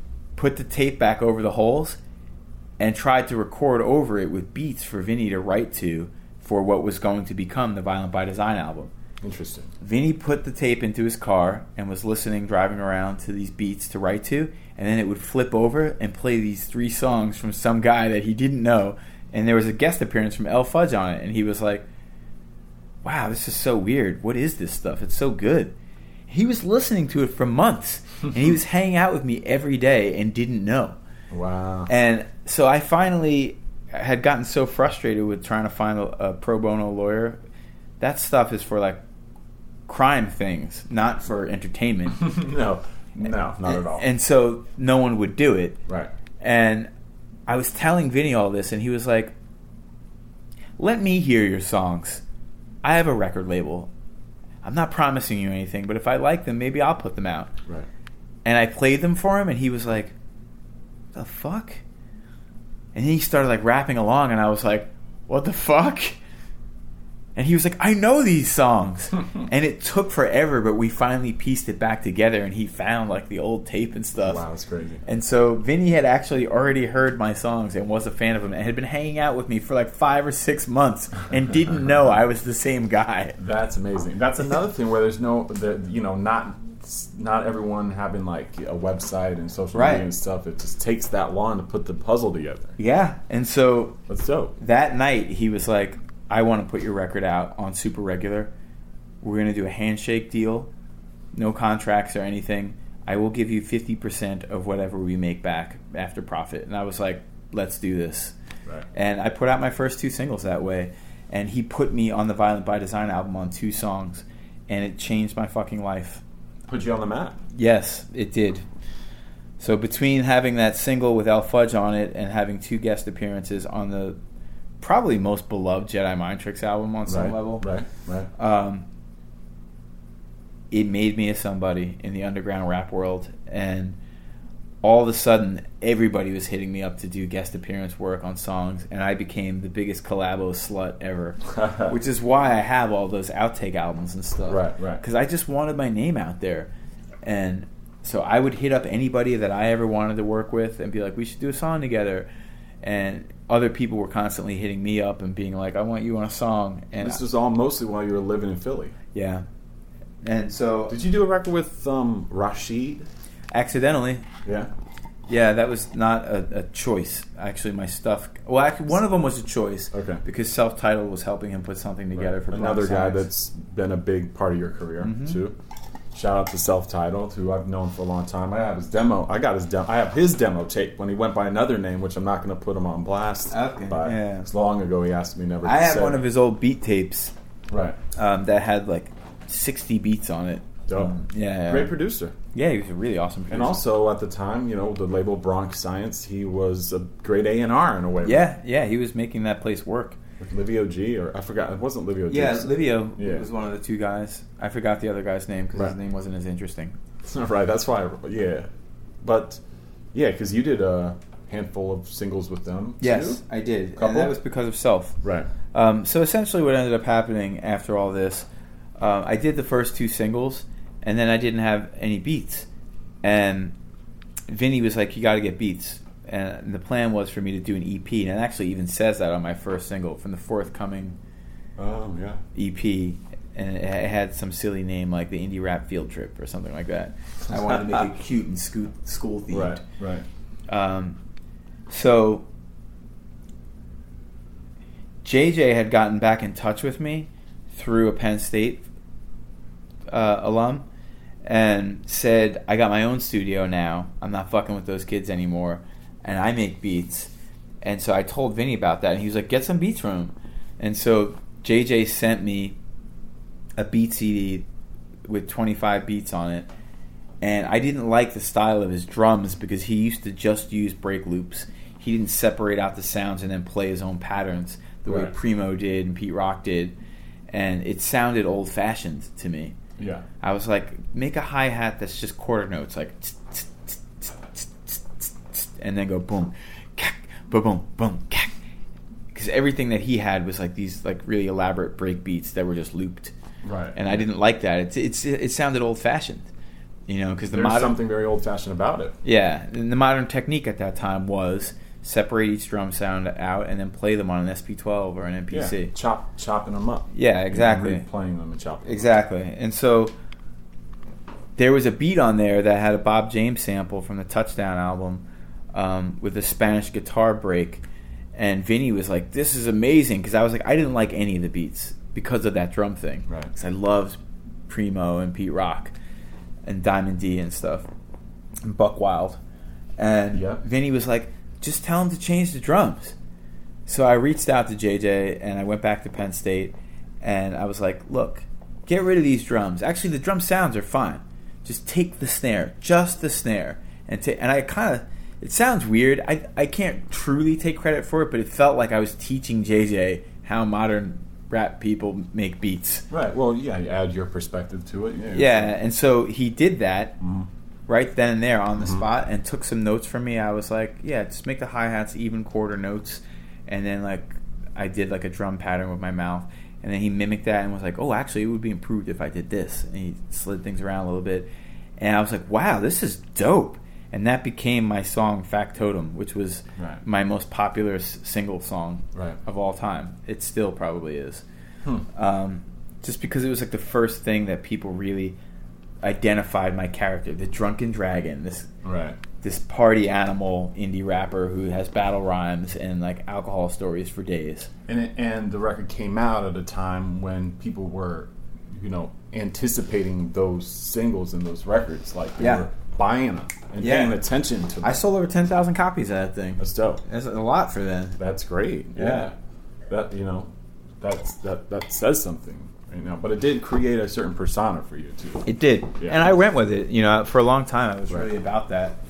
And um, it took me many years, but we had come across Self-Titled um, he was being really ambitious at the time, reaching out to a lot of people and offering right. his beats. And so he offered beats to me, and he sent me this beat tape that had so many beats on it, and it was the opposite thing of, like, the first time I got one of J J's, I liked, like, every single beat. And I ended up picking two beats and uh, made the song Freak Show and one other song. God, my memory. What was the single where you were, like, with the handcuffs on it? Oh, that was... Uh, when you were hanging up? Upside Down. down. I was guilty as charged. Was that, that was self-titled, right? Uh, no, that was just Bronx Science. J J produced that okay, stuff, right, right. but it came out on Bronx Science. Right. Um, because Self and I had become such close friends that he was also helping with the business side of my career and giving right. me little opportunities and stuff. Um, and so at that time period, we all started curating the songs that ultimately became... the Cinematic album, right. which was my debut. I waited a long time to put out a first record, and in fact was shopping six songs as a little E P called Sixematic, mm-hmm. and it was like a preview of what would be on the Cinematic album. And I shopped it. I got scouted super hard by Atlantic, by the same A and R, Mike Karen, who signed Trick Daddy and the Slip and Slide roster. Uh-huh. And then I also got super heavily scouted by Ron Lafitte, who signed Dilated Peoples to Capitol. Interesting. Okay. And they were flying me out to L A and stuff, and everybody right. thought that I was going to be the first one out of our crew to get a major label deal. Right, right. Because I had this really cartoonish persona. Right. It was like Brown version of Eminem. Right, and, right, right. And so, um, yeah, I, I remember. I sort of remember this, or remember when you know living at out at the old house like us. You kind of remember you telling me this stuff too. Yeah, yeah. So. I actually shopped the Cinematic album to L P in mm-hmm. his studio because I had met him a number of times over the years, and yeah. we, we'd become casual friends. And he really liked my records, and I shopped him the Cinematic Sixematic E P, and he was like, "This is fucking great, man. I, I'll put it out." He was like, "But you're going to have to wait at minimum a year, maybe even closer to two." Because my release schedule is that far ahead. Right, right. And I was afraid that samples that were in some of the songs would come out on other people's stuff because they were just so good. Sure. I was like, someone else is going to put out a song with the same sample and it's going to fuck me. Right. I can't wait that long. And I was just too fired up. So I said, no, but maybe I could do a single with you. And he was like, yeah. And so he picked um, this song, Postal, that was, uh, at that time, it was produced by Insight. From Boston. Yes, great producer. Yeah, really great producer. And a great rapper. Yeah, he's an awesome guy. Super slept on. Yeah, totally. Uh, he's a really odd guy, personality-wise. I've never met him before, but I, I, I've loved his production. Very strange personality. Huh. Um, and so I think that kind of worked against him in terms of the social navigation part of mm-hmm. making a rap career get mm-hmm. off the ground. Nice guy, but super strange personality. Like a mad scientist type. Right. Um Stories about him remind me of the stories I've heard about Large Professor. Oh, yeah, interesting. Okay. Like a really strange personality. Yeah, like um, yeah, like a mad professor. Yeah, you know? Like totally. The, That's yeah. the way Insight was. And he was always building... Mad like, scientists. Yeah, building little gadgets and stuff. Um, like his own little synth gadgets and shit. He was a fucking so like strange hyper guy. Creative. Yeah, yeah, totally. Right. Um, so he didn't have much left for social interaction. Right. So he was a pretty strange guy. Right, right. Um, and then... Uh, a self-titled produced track, Freak Show, that was like a suburban tale about how the suburbs look pretty, but they're actually a really creepy place where a lot of fucked up stuff is happening. Right. Beyond those white picket fences. And L P was like, I want these two songs, and I'm going to put them out as a single. And I was like, you just put out a single by Yak Balls called Freak Show. And he was like, just change the name of the song. And I was like, all right. I didn't really want to, but I was like, okay. I mean, to get a, a record out on Def Jokes would be a big enough deal to me that I will do that. Mm-hmm. And then he left for a European tour that was over a month long, and then another tour that was another month, month or two. By the time he came back, the conversation had gotten so cold that it just fizzled and it right, never happened. Right. Fast forward a few years later, the Cinematic album came out. I was working on the follow-up, Misery Loves Comedy, with J J. And Rhymesayers was scouting me really hard, and I was out there meeting with Sadiq and playing them songs, and I had been sending them songs back and forth. And... Uh, he told all the people in the Fifth Element and other people on the label, like, I'm going to fucking sign this kid. And it was exciting for me. Like, it seemed like I was about to sign to Rhymesayers. And I ran into L P and Camus in Red and Black in Williamsburg on North sixth. Red and Black. Yeah, it was. I'm trying an, to remember that It spot. was an old bar dance club on North sixth. North sixth. Yeah, in between Berry and, and Bedford. Oh, so a block away from the venue, North sixth. Yes, basically. On the other side of the street, though. Uh huh. Yeah, it's coming back to me. Um, it was like an Italian restaurant slash bar, yeah, like dance club. Right. Um, okay. But at the time, it was like a real hot spot for hipsters to go and hook right. up with each other and shit.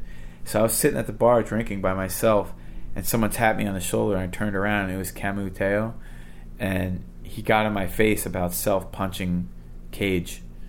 Mm. 'Cause Self beat Cage up that time. And and it was yeah. at his own record release party. It was, was like it? a sold out show at S O B's, sponsored by High Times magazine and shit. Right. And Cage could not perform because he was too shook up after what happened. So, Damn, so yeah. it was it was I kind of remember a, this story. It was a too. big deal. Right. Um, and there was the Weathermen crew, that was all the Def Jux guys right. and some Eastern Conference guys, and then there was what? The Demigods? The Demigods, which, which was me, Self, App, Esoteric, Rise. Um, so that and Demigods is like some guy, some Boston guys, some New York yeah, guys. Yeah, exactly. Right? But we were pitted against each other by the online community. Right. People were like, who's better? Whether whether message board trolls, basically. Yes, right? exactly. And it got so serious that Self ended up beating Cage up, mm. which is mm. ridiculous. Yeah, that's unnecessary. It was a poor choice. Right. And Camus tapped me on the shoulder and was like, what the fuck? What's your role in all this? And I was like, well, maybe you're not paying attention, but I've not been involved in any of this. I don't yeah. give a shit, and I don't care, and I really don't want to get beat up by a giant black guy right now because he was big as shit. Right, right. Um, and then... You're El- also a pretty non-confrontational I'm guy. I'm just not that guy. Um, I've had my fair share of fistfights, but I hate doing it, and I'm right. not that good at it. And L P came up and was like, Moo, leave him alone, and told him to go sit down. And I mean, I guess he knew which side his bread was buttered because he went and sat down. Mm. Okay. All right. So L P told Camus to leave me alone, and he did. And he sat down with me and was like, so what's going on with you? I saw that your Cinematic album came out, and it did really well. And I was like, oh? And he was like, I pulled your scan numbers. And I was like, why did you do that? I was like, it's kind of a weird thing to tell somebody. And he's right. like, I'm a, a businessman, you know, and I'm interested in you. And I was like, oh, you're interested in me? You want to put out one of my records? One of your guys just threatened to beat me up. I was like, how would that work? And right. he was like, all right, just hear me out. He was like, I watched what you did with that record, and it was impressive. You, you made a lot of noise, man, and did quite well, even sales-wise, with really no help on an imprint no one's ever heard of. Um, Which was what? Solid? Solid yeah, through right. through Caroline. And he was like, I was impressed by, by both the album and its performance, and I want to know what you're going to do next. And I was like, well, I'm going to make another record. And he's like, yeah, well, with who and where? And I was like, are you offering me a record deal? You know that I want to sign with you. I wanted that for the Cinematic album. And he's like, we're not going to talk about that because blah, blah, blah. And I was like, fine. No, no, you're right. How could this work, man? I just imagine me in a tour van with Cage and this guy, like ice grilling me right. all day long, you know, or maybe beating me up. Just imagine my own supporters, the people that you would want to buy my record and then to build on as an audience, being like, "You fucking traitor! Right. You left the Demigods to go to the Weathermen." How would that look? I'm sorry, man.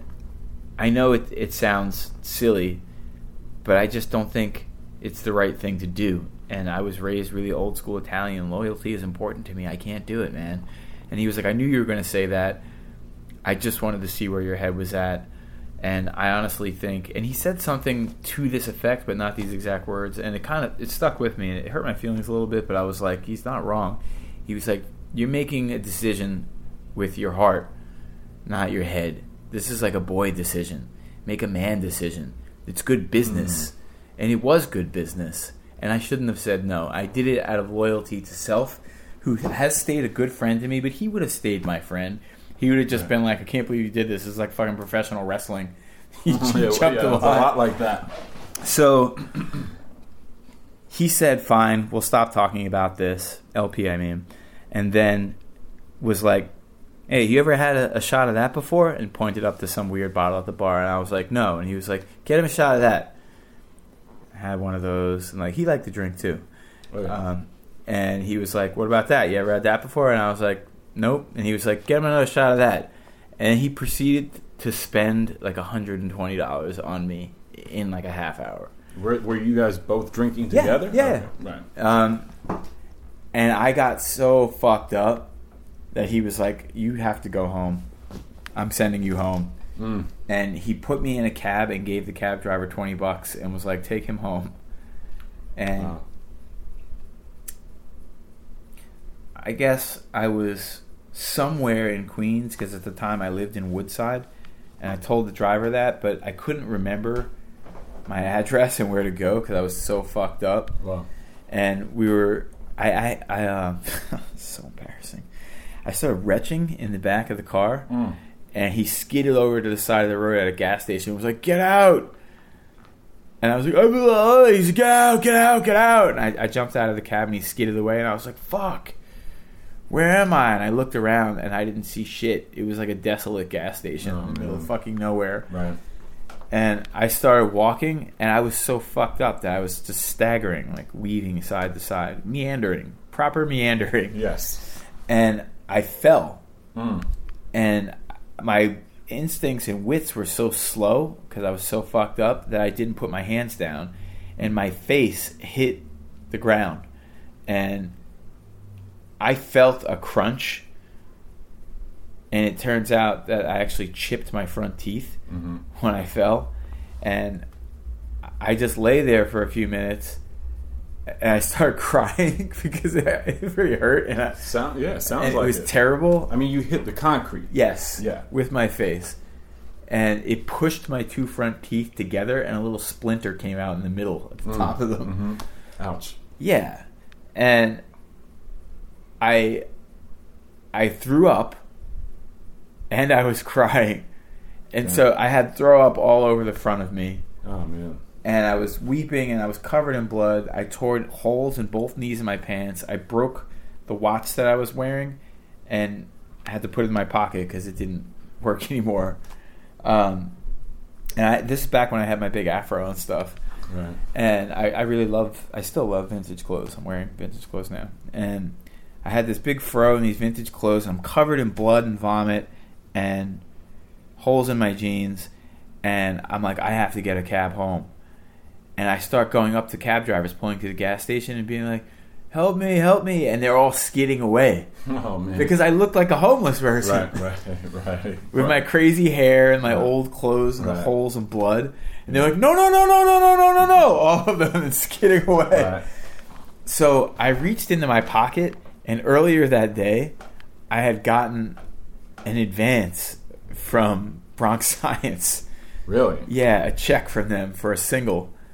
And I went into I went into their branch bank and just cashed it. Because I was broke as fuck all the right. time back then. And I had like three grand in my pocket in cash. Mm. And so I was like, I know what will get them to take me home. I'll show them that I have money. Right. So I started running up to each one of them like, I have money, I have money. And most of them are still skidding away. Right. And this is like a very fuzzy recollection I have. Sure, sure. But eventually some guy took mercy on me. And he ended up... Um, he ended up trying to take me home. And it was like that part in Say Anything... where the drunk guy doesn't know where he lives, yeah. and they keep driving him around. yeah, he finally got me back to my place, and I went up in there and I went to sleep. And I get up the next morning, and when I woke up, I opened my eyes and I licked my upper lip, and I felt all this crusty stuff, and I was like, "Oh man, my nose is really running while I was sleeping." And then I go to sit up. And there was all this wadded up bloody money all over me on, oh my, God. on my chest. Uh-huh. And I still had a shirt on. Right. But I looked down and I had no pants on. Okay. And no underwear. And bloody money. Yeah. Wow. So I was Donald Ducking uh-huh. with my wang piece and all the bits just out. And I had a shirt on and just bloody money everywhere and this crusty stuff under my nose. And I was like, fuck, like brutal hangover. I bet. And I go into the bathroom to wipe my nose off, and I looked in the mirror and I saw that it wasn't snot. It was a gnarly scab mm. that went from the bottom of my septum down to my top, the, the top of my upper lip. Right. Just a complete scab. Like I had a, a Hitler mustache scab. Mm. And I went, holy shit. And when I said that into the mirror, I saw the dark space in my teeth. Mm. And was like, fuck, fuck, fuck, fuck. It's and, all, and it all comes back to you. And it started to come back to me. And then I heard a knock at my door. And I was like, oh, fuck. So I run and I throw on a pair of pants. And I go to the door. And it's my landlord's husband, John. And he's like, hey, Louis. And he's a Greek guy that looked like Sylvester Stallone and Nighthawks with, with the mustache right. and, and beard. And the, like the, the feathered hair. Right, right. I don't know why he still had feathered hair. Yeah. And what, this is probably two thousand four. Um, and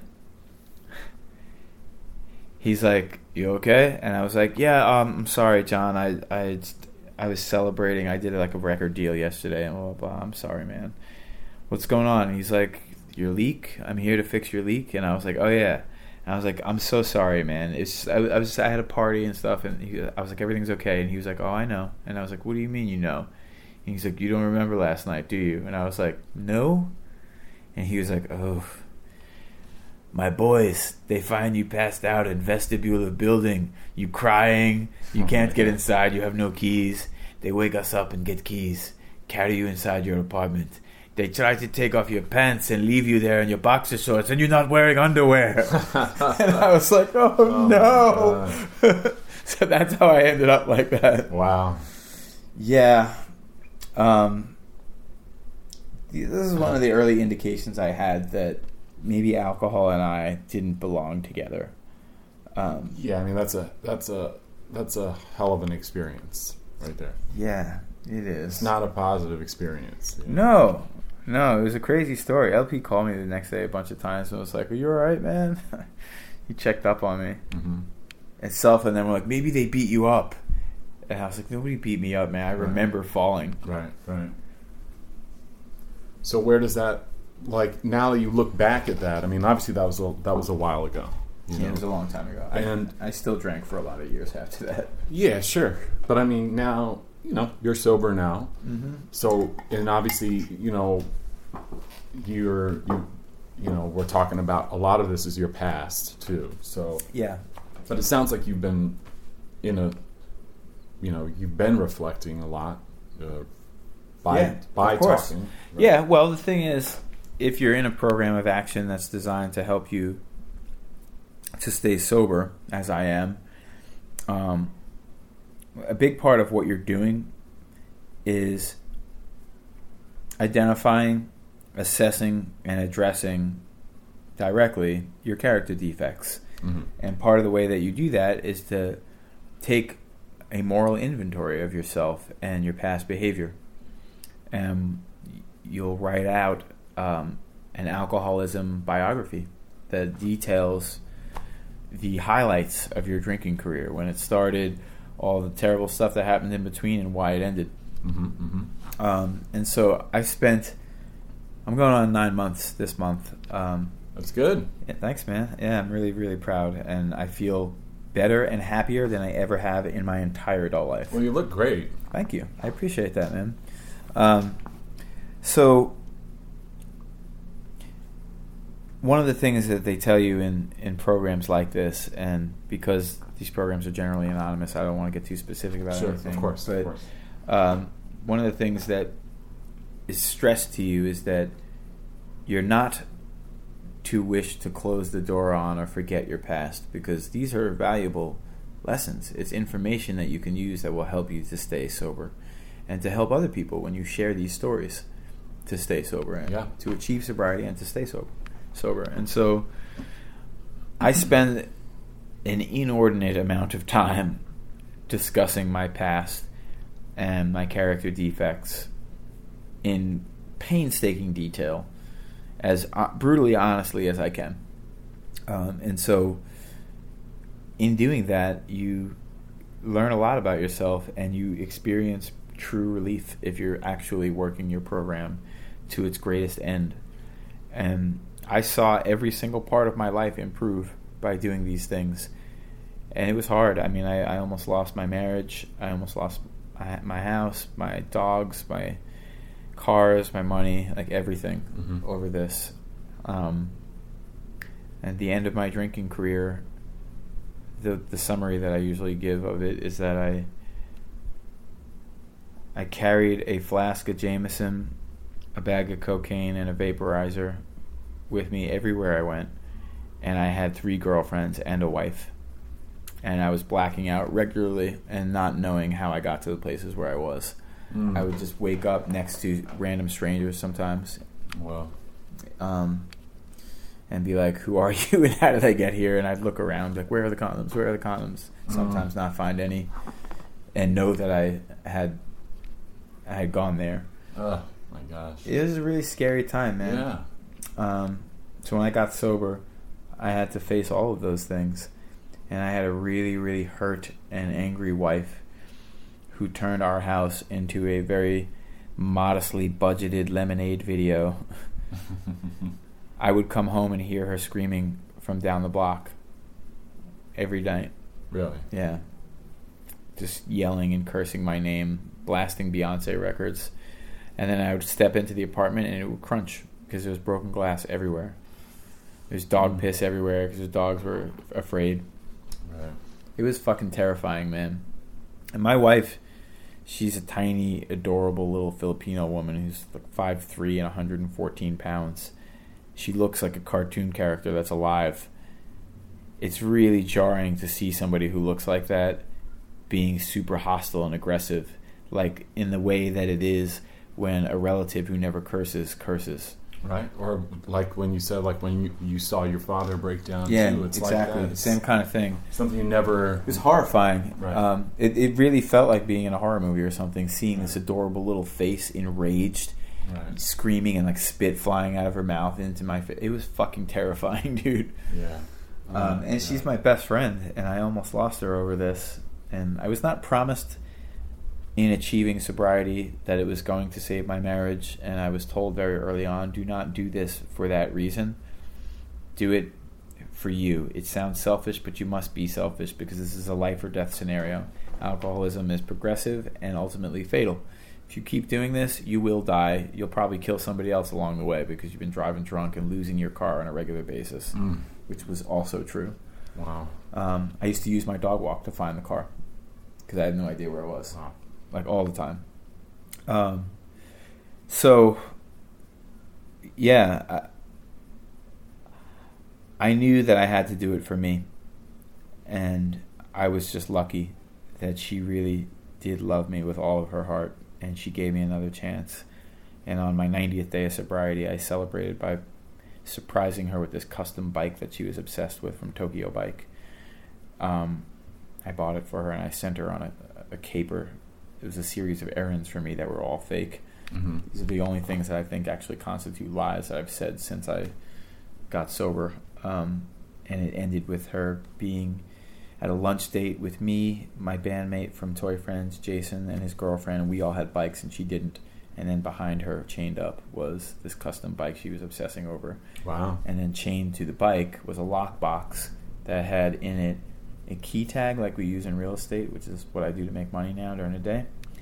Um, and on the key tag, it said, will you marry me, ellipses, again, and it had her engagement ring and wedding band on the key tag. And she took me back. Hell of a lady. I, that's how I celebrated my ninetieth day of sobriety. Well, actually, it was uh, ninety meetings in ninety days. Um, well, that's a beautiful thing, man. Yeah. I mean, I know it's it's it's it's no easy task whatsoever. I no. mean, I can only imagine. Um, yeah, the work is hard, but the pay is good, yeah. as they say. Well, and um, I, I I just I really appreciate you just talking about that aspect of it. Of course, we can talk about rap shit all day long. I mean, mm-hmm. and that's fun.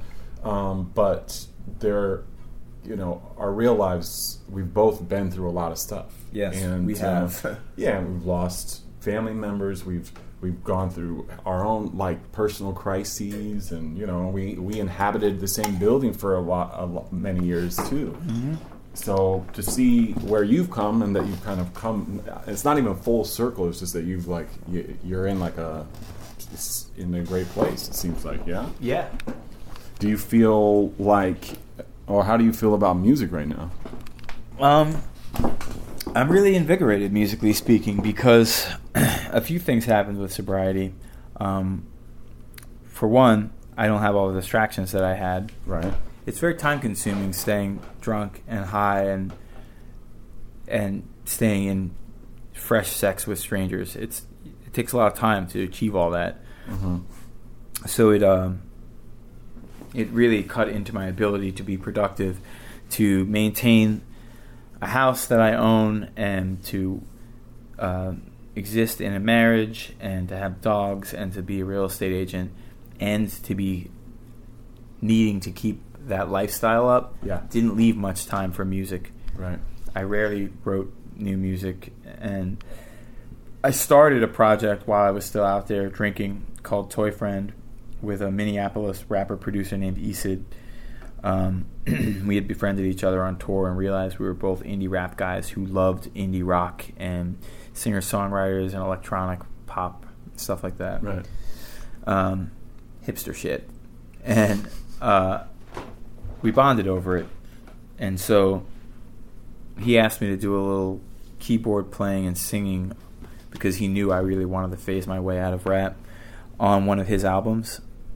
And I did that, and we sounded so good together. I was like, hey, you should send me a beat sometime, and I'll make something to it. And he did, and it sat there for like three or four months, and I didn't touch it. And then I was going through a real estate slump, and it was December, it was cold, and I was kind of depressed.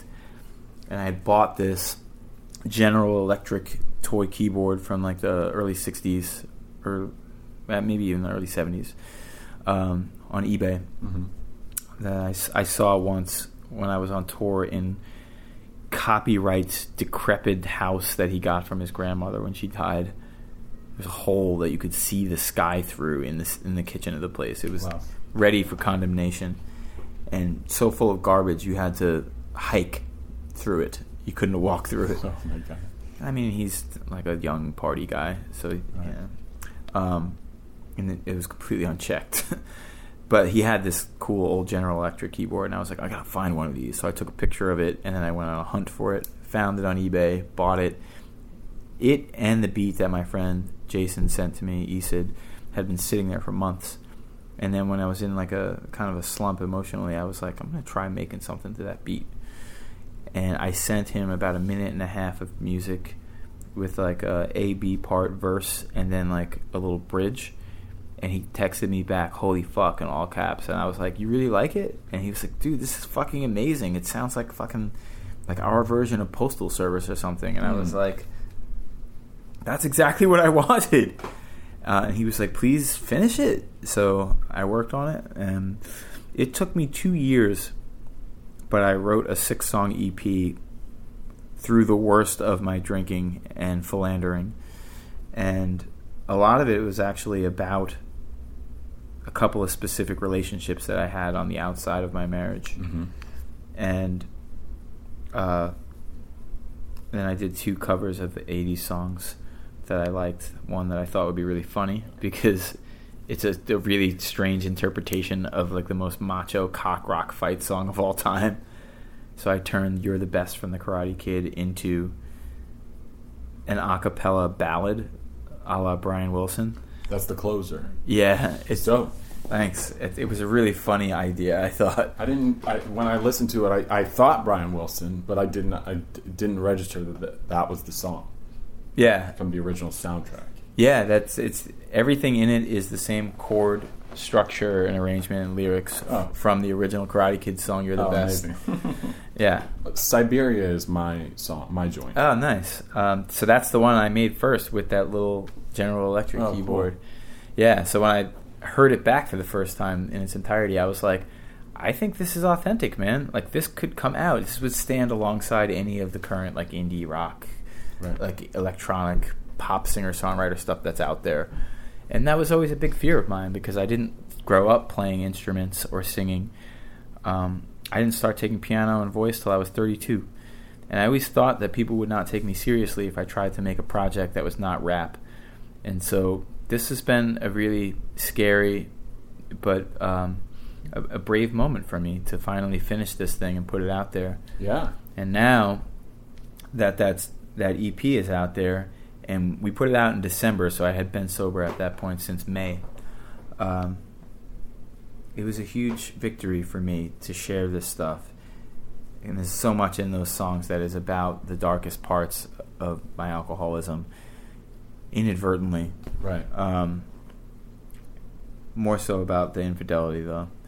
And then uh, to finally get grounded enough in sobriety to be able to start working on music again. And I wrote, in a span of about a month and a half, two months, two finished songs and two other songs that I've made decent headway on in less than two full months. That's like a three hundred percent increase in productivity for me. Right. So I love sobriety. It's been incredible.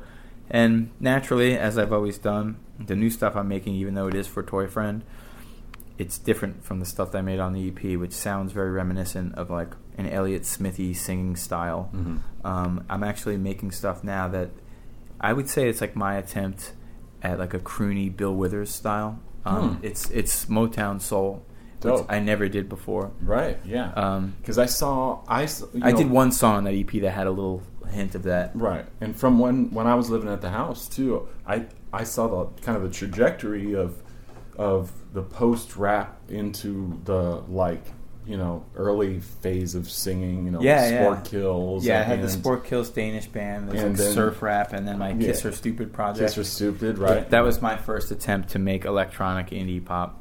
Right. So it's evolving. Like, yeah. and, and you're obviously in a place in your life where you're you're fully evolving out of, like, a, your past in a way. Yes, I, I am. I don't have any intention to go back to making rap records, but I refuse to ever retire because I don't know what I'm going to want to do. Of course. And the running joke is that my my Louis Logic follow-up to my last one, Look on the Blight Side, from twenty thirteen, is going to happen on my fiftieth birthday. We'll see. Yeah. That would be pretty funny, actually. If yeah, I, I'm if with I, that. If I really did that. Yeah, that would be... Oh, why not, man? I, I don't know what I'm going to do. All I can say is I think retirement is a poor idea because if things go to plan, I'm going to be here for a while, and I might want to make a rap record again. So why would I deny myself that? For what? The spectacle of it, so that everyone can hear that Louis Logic said publicly he retired. So embarrassing. No one gives a shit. Right, right. And, I mean... There's, you can revisit that art form and it was a totally different kind of person, and it can yeah. be a very different thing. It's not the same guy that made Alcoholism the album. You know no, what I'm not at all. You exactly. Know? It's not. It's not even you know the you know uh, really the same person from Misery. You know, um, Misery Loves Company. Yeah, comedy. Comedy. Yeah. yeah. I could tell you were like, it's one of those two. I, yeah, oh, I, I bricked that one. Uh, no, it's all good. No, uh, and no, and I just, you know, I know that you're working on yourself too, so that's commendable, man. And and it takes a lot of work, you know. And it's it's it's very fulfilling work, though. It's rewarding. Yeah. Um, I won't say that it's been easy to get sober. Staying sober has been a little easier than getting sober, mm-hmm. and. Um, doing the actual work of addressing the character defects and stuff and cleaning up the messes I left behind, that stuff is not easy. Yeah, but the phrase that you hear a lot in programs like the one I'm in uh, is uh, it's it's really hard work, but it, the pay is good. Yeah. And I agree with that wholeheartedly. I, I've never felt so secure and happy in my entire life. But I address things that have been left unchecked for decades. I go to therapy every week, and I talk about how I was adopted and those brutal experiences I had in central Pennsylvania, or my dad only talking to me within the context of sports or making money in real estate, mm-hmm. because anything outside of those two things, I am completely invisible to him. He doesn't understand him, and he doesn't want to know about him. I talk about all that stuff, and it helps me to be a better me, and it helps me to stay sober, most importantly. Well, I think that people that are going to listen to this conversation, too, will definitely be you know, excited to hear, like, your story, and I'm sure there's a lot of people that can identify with it as well. Yes, I would say that's true, and that's a big part of what you do when you are in sobriety, is that you're sharing your story with people so that they can identify it with it, and that allows them to find the strength and the power to right. stay sober themselves. It's it's a, a pass-it-on kind of thing. If you want to stay sober, you got to give away all the things you learned to others so that right. they can stay sober, and that keeps you sober. Um, well, I'm proud of you, man. Thank you, man. I really appreciate it. Um, I'm really happy to, to see you. It's been a long time. Me too. Maybe I will see you again, because I'm going to do my first ever live presentation of Toy Friend at the end of March. On, oh, cool. um, on the twenty-ninth, I'm opening for Chesky, Moody Black, and Henri Osborne um, for a Fake Four showcase of sorts um, at Brooklyn Bazaar. Dope. I'll be there. Yeah, I'm pretty excited. I've been rehearsing like a nut because this is new for me, like trying to present in this style. Well, it'll be exciting to see you test it out, man. Yeah, thanks. Yeah, thank you. I love you, man. I love you too, buddy. Yeah. It's really good to be here. It's great. I'm going to hug you now. Okay. Wow, man. Well, I want to thank Louis for taking all that time, being as open as he was. Uh, it was a powerful, moving conversation, and I'm glad I could share that with you guys. I hope you guys enjoyed it. If you're a fan of his music, then I think you could really get some uh, extreme context, insight to him. And hopefully, if this is your first time ever peeping him out, that's a, it's a good opportunity to kind of learn a little bit more. If not, going back in the back catalog, peep out the new, the new, new that he just put out. Um, and you can find it on, on Bandcamp, of course, like I mentioned in the intro. And I'm going to play a song off that right now called Siberia. This is the Houseless Podcast. I do it every week. My name is Peter Agost. I'm the host and the producer of the show. C J Stewart is my editor. Um, thank you guys so much for tuning in. Please subscribe. Please uh, pass this along to the homies. Uh, if they um, are fans, if they like stuff like this, if they're, hey, someone come up to you being like, hey, man, uh, I've been wanting to find a new podcast. You got any suggestions? Oh, yeah, The Houseless by Peter Agost. It's this homespun, casual conversation thing with this guy that records all these things on his handheld mic, and it sounds like it's actually in a big recording studio. You should check it out. Uh, that I would appreciate. So, once again, good looking out. Thanks so much. Let's peep out this little snippet. It's called Siberia from Louis. Shout out to Louis. Thank you so much, man, for taking the time. And I guess I'll catch you guys on the next episode. Peace out.